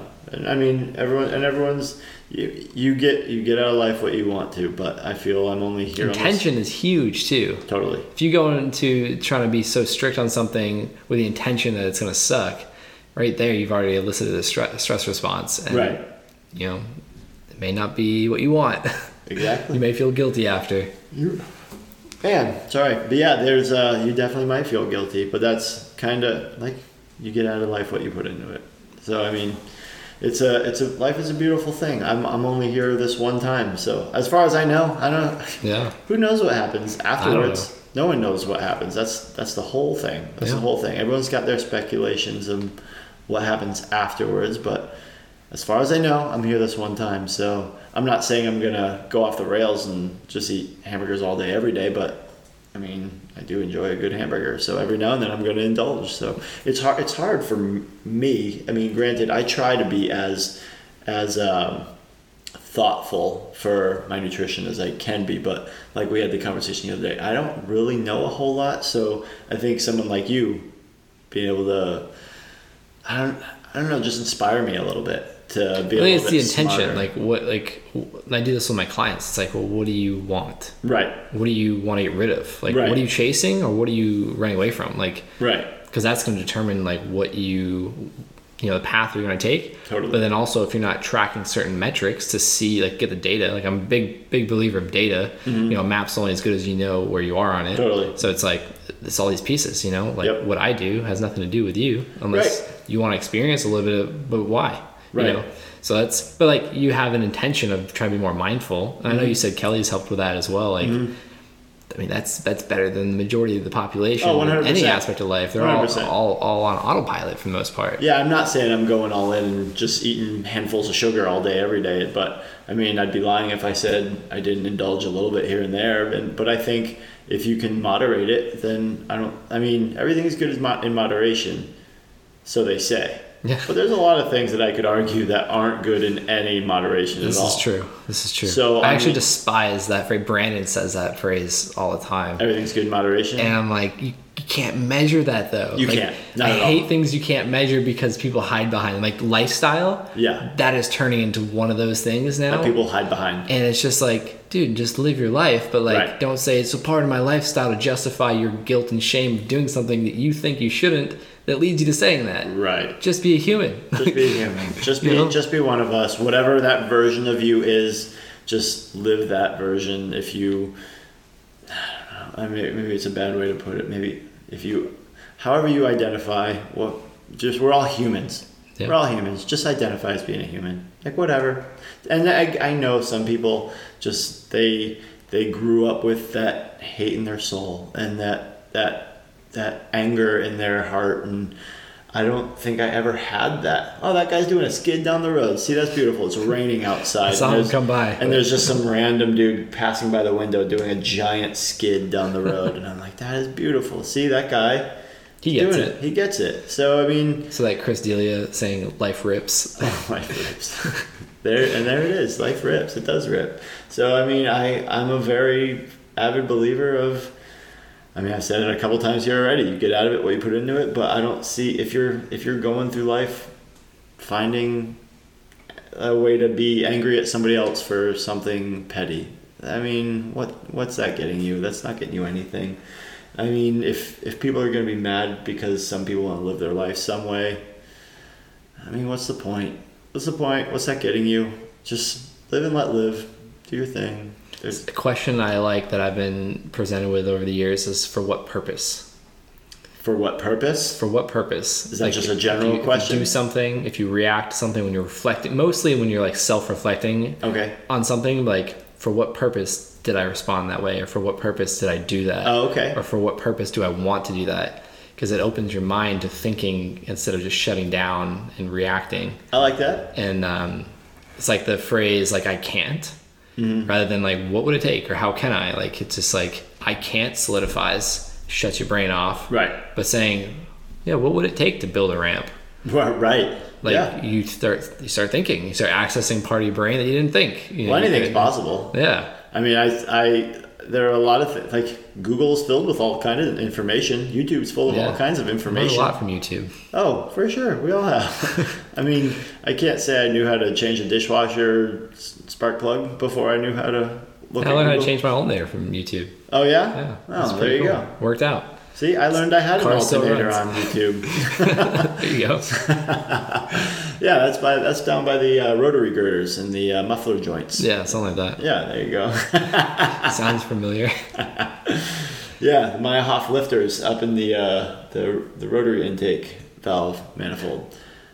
Sounds about right. Beautiful. Yeah. So this it came up again, so I need to ask you. Okay. But I was trying to figure out. I think we talked about this earlier, like before we started, you know, recording. But do you remember when we first met? When you and I first met? Yeah. Was it Woodward when I was there for the uh, PlayStation hookup tour when I was like 16 or 17? 16. I don't know if that would have been we, when we first met. I want to say we crossed paths maybe either at the Barnesville or Hyannis skate park or At Rye? or at Cabral's ramp. Did you ever ride No, I Cabral's ramp? never rode his ramp. Oh, okay. Uh, I always wanted to. Okay. And then he started riding again right before I moved away from the Cape. Oh, really? um, and I think they redid it or something. They were in the process of redoing it, and then I moved to Greenville, Oh, okay. and then I never rode it. Yeah, I would have to assume it would either be one of those places, Maybe Taunton. maybe Taunton, Because are you originally from like the New England area, of Massachusetts? Or? Yeah, yeah. So I guess uh, I mean I was kind of an all over kid. I guess born in New Jersey, then at one moved. Oh, you to, were born in Jersey and you moved to Mass. Well, I moved to Connecticut. Oh, I was okay. in Connecticut until I was about thirteen, in a town called Groton, which is uh, the sub no it's Groton or New London. I think Groton is the submarine capital of the world. So it's where a majority of submarines were built back then. I don't think they are. I don't. I don't. I say. I, I started that sentence by saying I don't think. I, I have no idea. I know nothing about submarines.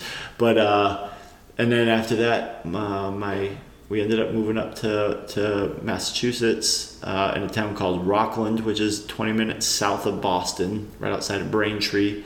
And then uh, you guys were only an hour south Yeah. down the Cape on Like Route Three, yeah. something like that, southeast on the Cape. So I knew I knew Marcus because he rode at Cabral's a couple times, and I met him there. And then obviously he started to kind of to go on and do his thing, and then I met him when I met him there. But obviously I was kind of kind of living in Greenville off and on, so Mhm. obviously we became a little bit better acquainted, and then.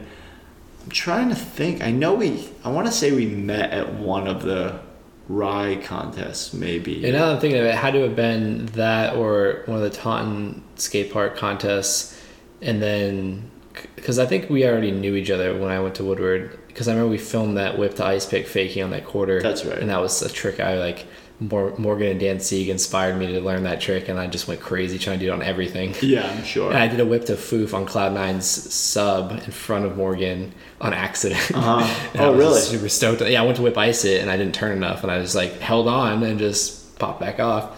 Um, but uh, did you ever ride with like Biz and Jerry Bagley and all them? Yeah. Because I always missed them when they went to. Um, maybe I wasn't riding Barnstable at that point or the Hyannis Skate Park. I never rode with them at that skate park. Oh, okay. Because I, always heard about things they would do. Oh, okay. And then I heard about Mark, you know, doing things as well. But I think wait, he went to three from the big bowl to the little bowl. Oh, and yeah? Put his foot out and broke it or something. That's when like he kind of stopped riding because I think he was also becoming a police officer at the time.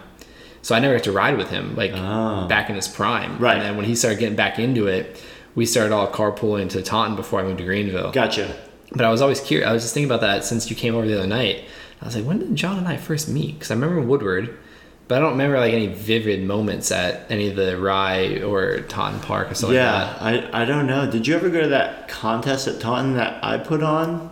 Uh, I only put on one contest. Uh, oh no. I don't know if you would have been around for there, but yeah, it's. I, I guess it's hard to.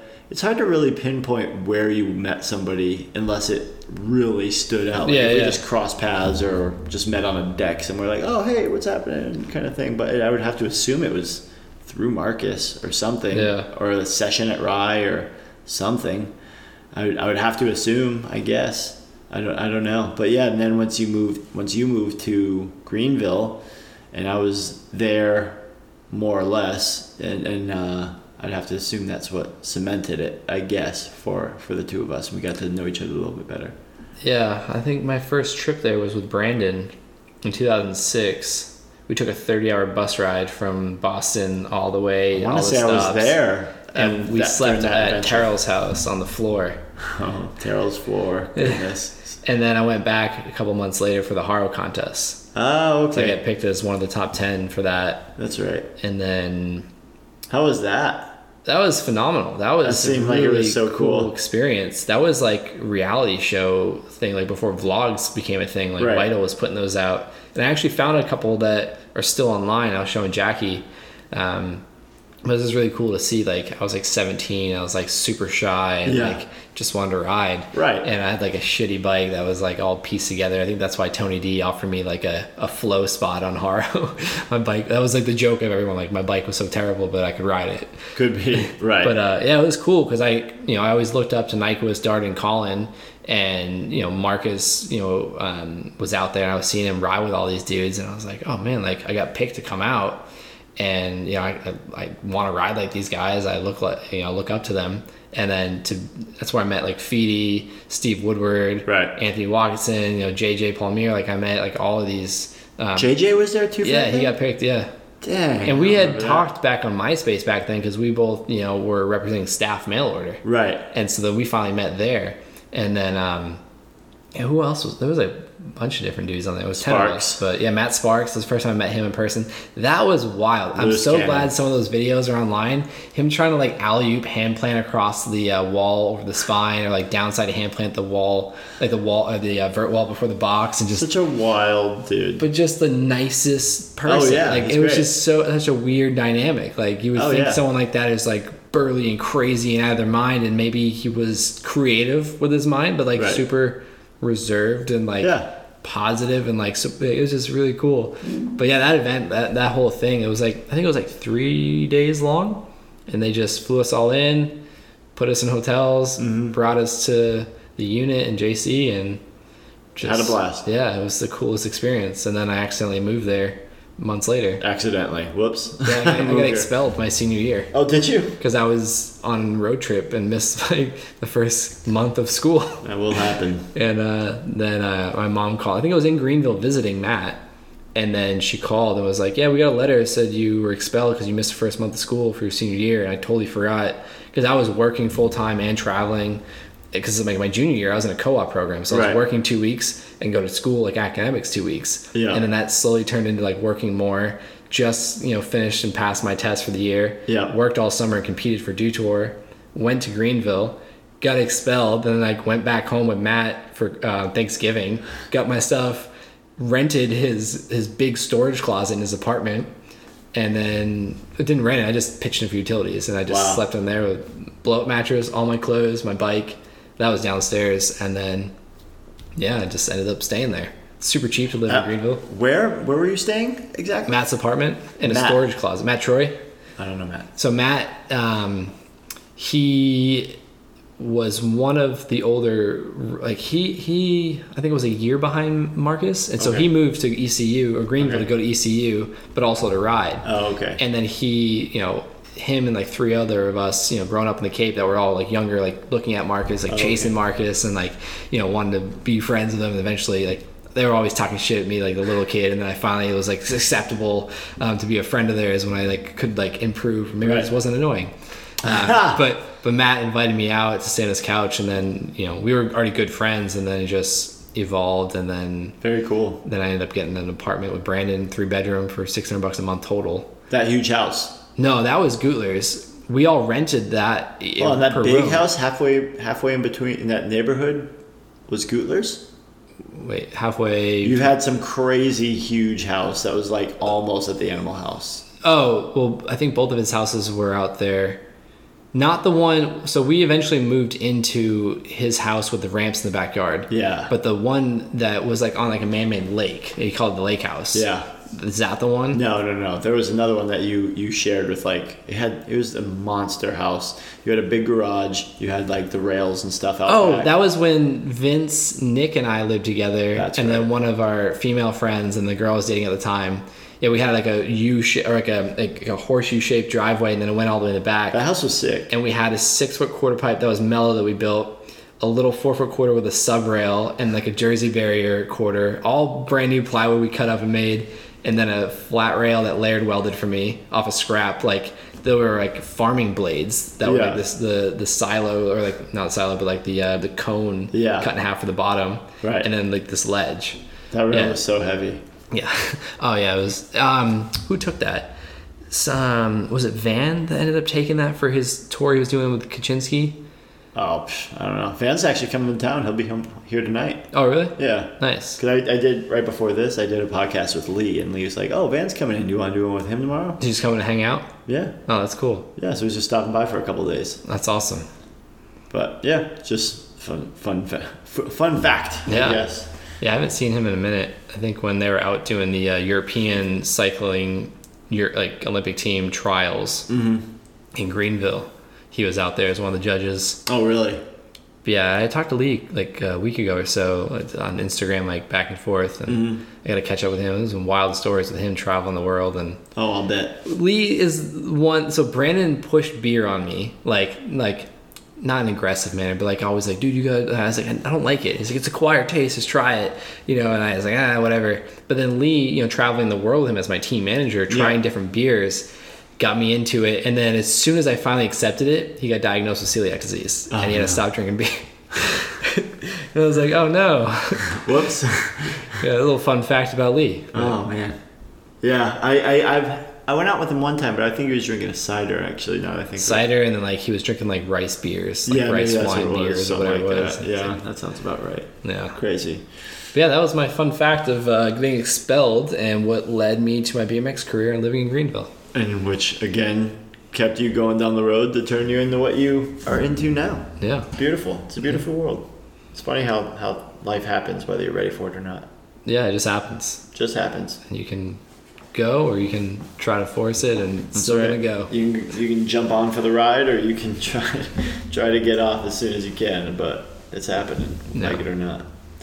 Well, I appreciate you coming over I again. appreciate you having me over. I'm Yeah. glad we actually got to record our voices on on It's on your so fancy funny. like, microphone. yeah, I just I always have these conversations with my friends. I'm like, man, like we should have just recorded that. Like, That's what got me into So wanting many- to do mine. Is Yeah. just, I mean, yeah, we know a lot of interesting people with a lot of interesting stories. And I'm a story guy. I love stories, so I always try to to pull a stor- stories out of people if I can help it. Um, and I'm like, well, I might as well start recording these so I can listen to them later. Or somebody else can listen to them, and I don't know. I mean. I, I was real late to the podcast train as far as like even listening to them. I didn't. I was just like, well, I don't want to listen to podcasts because my parents listen to talk radio, and that's. I don't want to be old. I don't want to be. I don't want to. I, I just assumed talk radio as being for old people, and then so I was real standoffish. I didn't want to get involved, and then, and then I realized a lot of comedians were doing hmm. podcasts, and it was just basically their way of like, I guess being funny outside of just at the comedy comedy clubs. So I was like, all right, that's fun. I'll try that. So I that's how I kind of eased my way into podcasts, just listening to goofy ones. And then I was like, wow, there's some podcasts where you can learn some things, things that you might not know, or just interesting ones, or almost like a documentary version of a podcast. Like, hey, there's a thing I don't know anything about. Let me learn about this while I drive to the supermarket or whatever. Yeah. And uh, and then now I'm now I'm in, and I got to the point where I was like, well.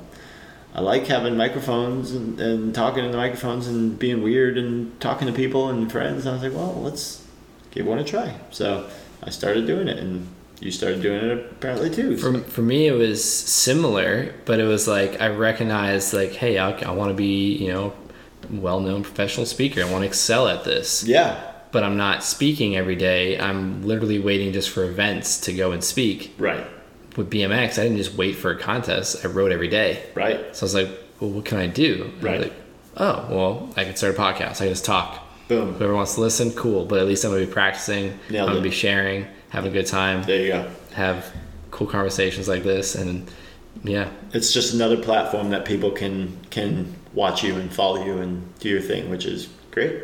And this, in this in this day and age with social media and all that being where it is, I think people are not media hungry, but they're they're just always looking for something new to Yeah. entertain themselves. Entertainment is the biggest thing in the world. Like that's that's what the world thrives on. I think just if you add it all up, movies, uh, video games, uh, going to concerts, Sports. sports, live music, like it's all entertainment. yep.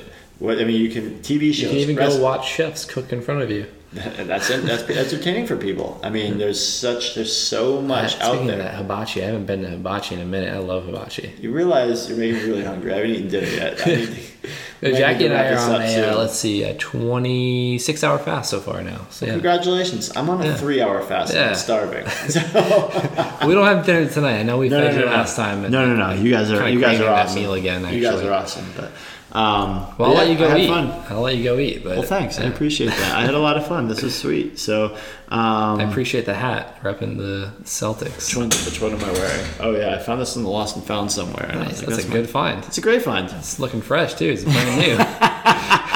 Yeah, I keep my stuff tight. Keep it tight. Let's speak of, I think that bird just fell down again. There's got to be something going on because that that bird that bird was diving pushed out of the tree by another bird. This is a hunting or something. But we talked about birds a couple times. You mentioned birds, I did. I think you mentioned the bird but falling out of the tree. the second time though with like you like we were talking about social media. and, like, Oh, the like, I just want to enjoy the moment. Like I want to look up maybe significance of birds in conversation to see what random information pops up on the, the meaning behind that. Wow, I think that, I think that's great. I don't know if people want to three listen times. to you looking up No, birds no, on Google. that's for me. That's that's that's gonna be a moment for the non-social That's beautiful. world. Can I This is- share that with you? Can you like text me what you find out? Yeah, if you I'll, find let out you know. anything. I'll share my thoughts and feelings. That's beautiful. I love it. I want to know everything. All right, beautiful. Well, that was it. This episode is brought to you by Got Sugar, a new campaign brought to us by the same people that brought us the Got Milk campaign in the late 90s. Recent scientific studies have found that when toothpaste commercials say 9 out of 10 dentists recommend a certain toothpaste, that one extra dentist is actually putting a lot of time and research into the benefits of sugar. By taking a lot of money from bribes and backdoor funding and putting it into the study of sugar being the miracle health food. So now introducing Got Sugar, brought to you by 1 out of 10 dentists.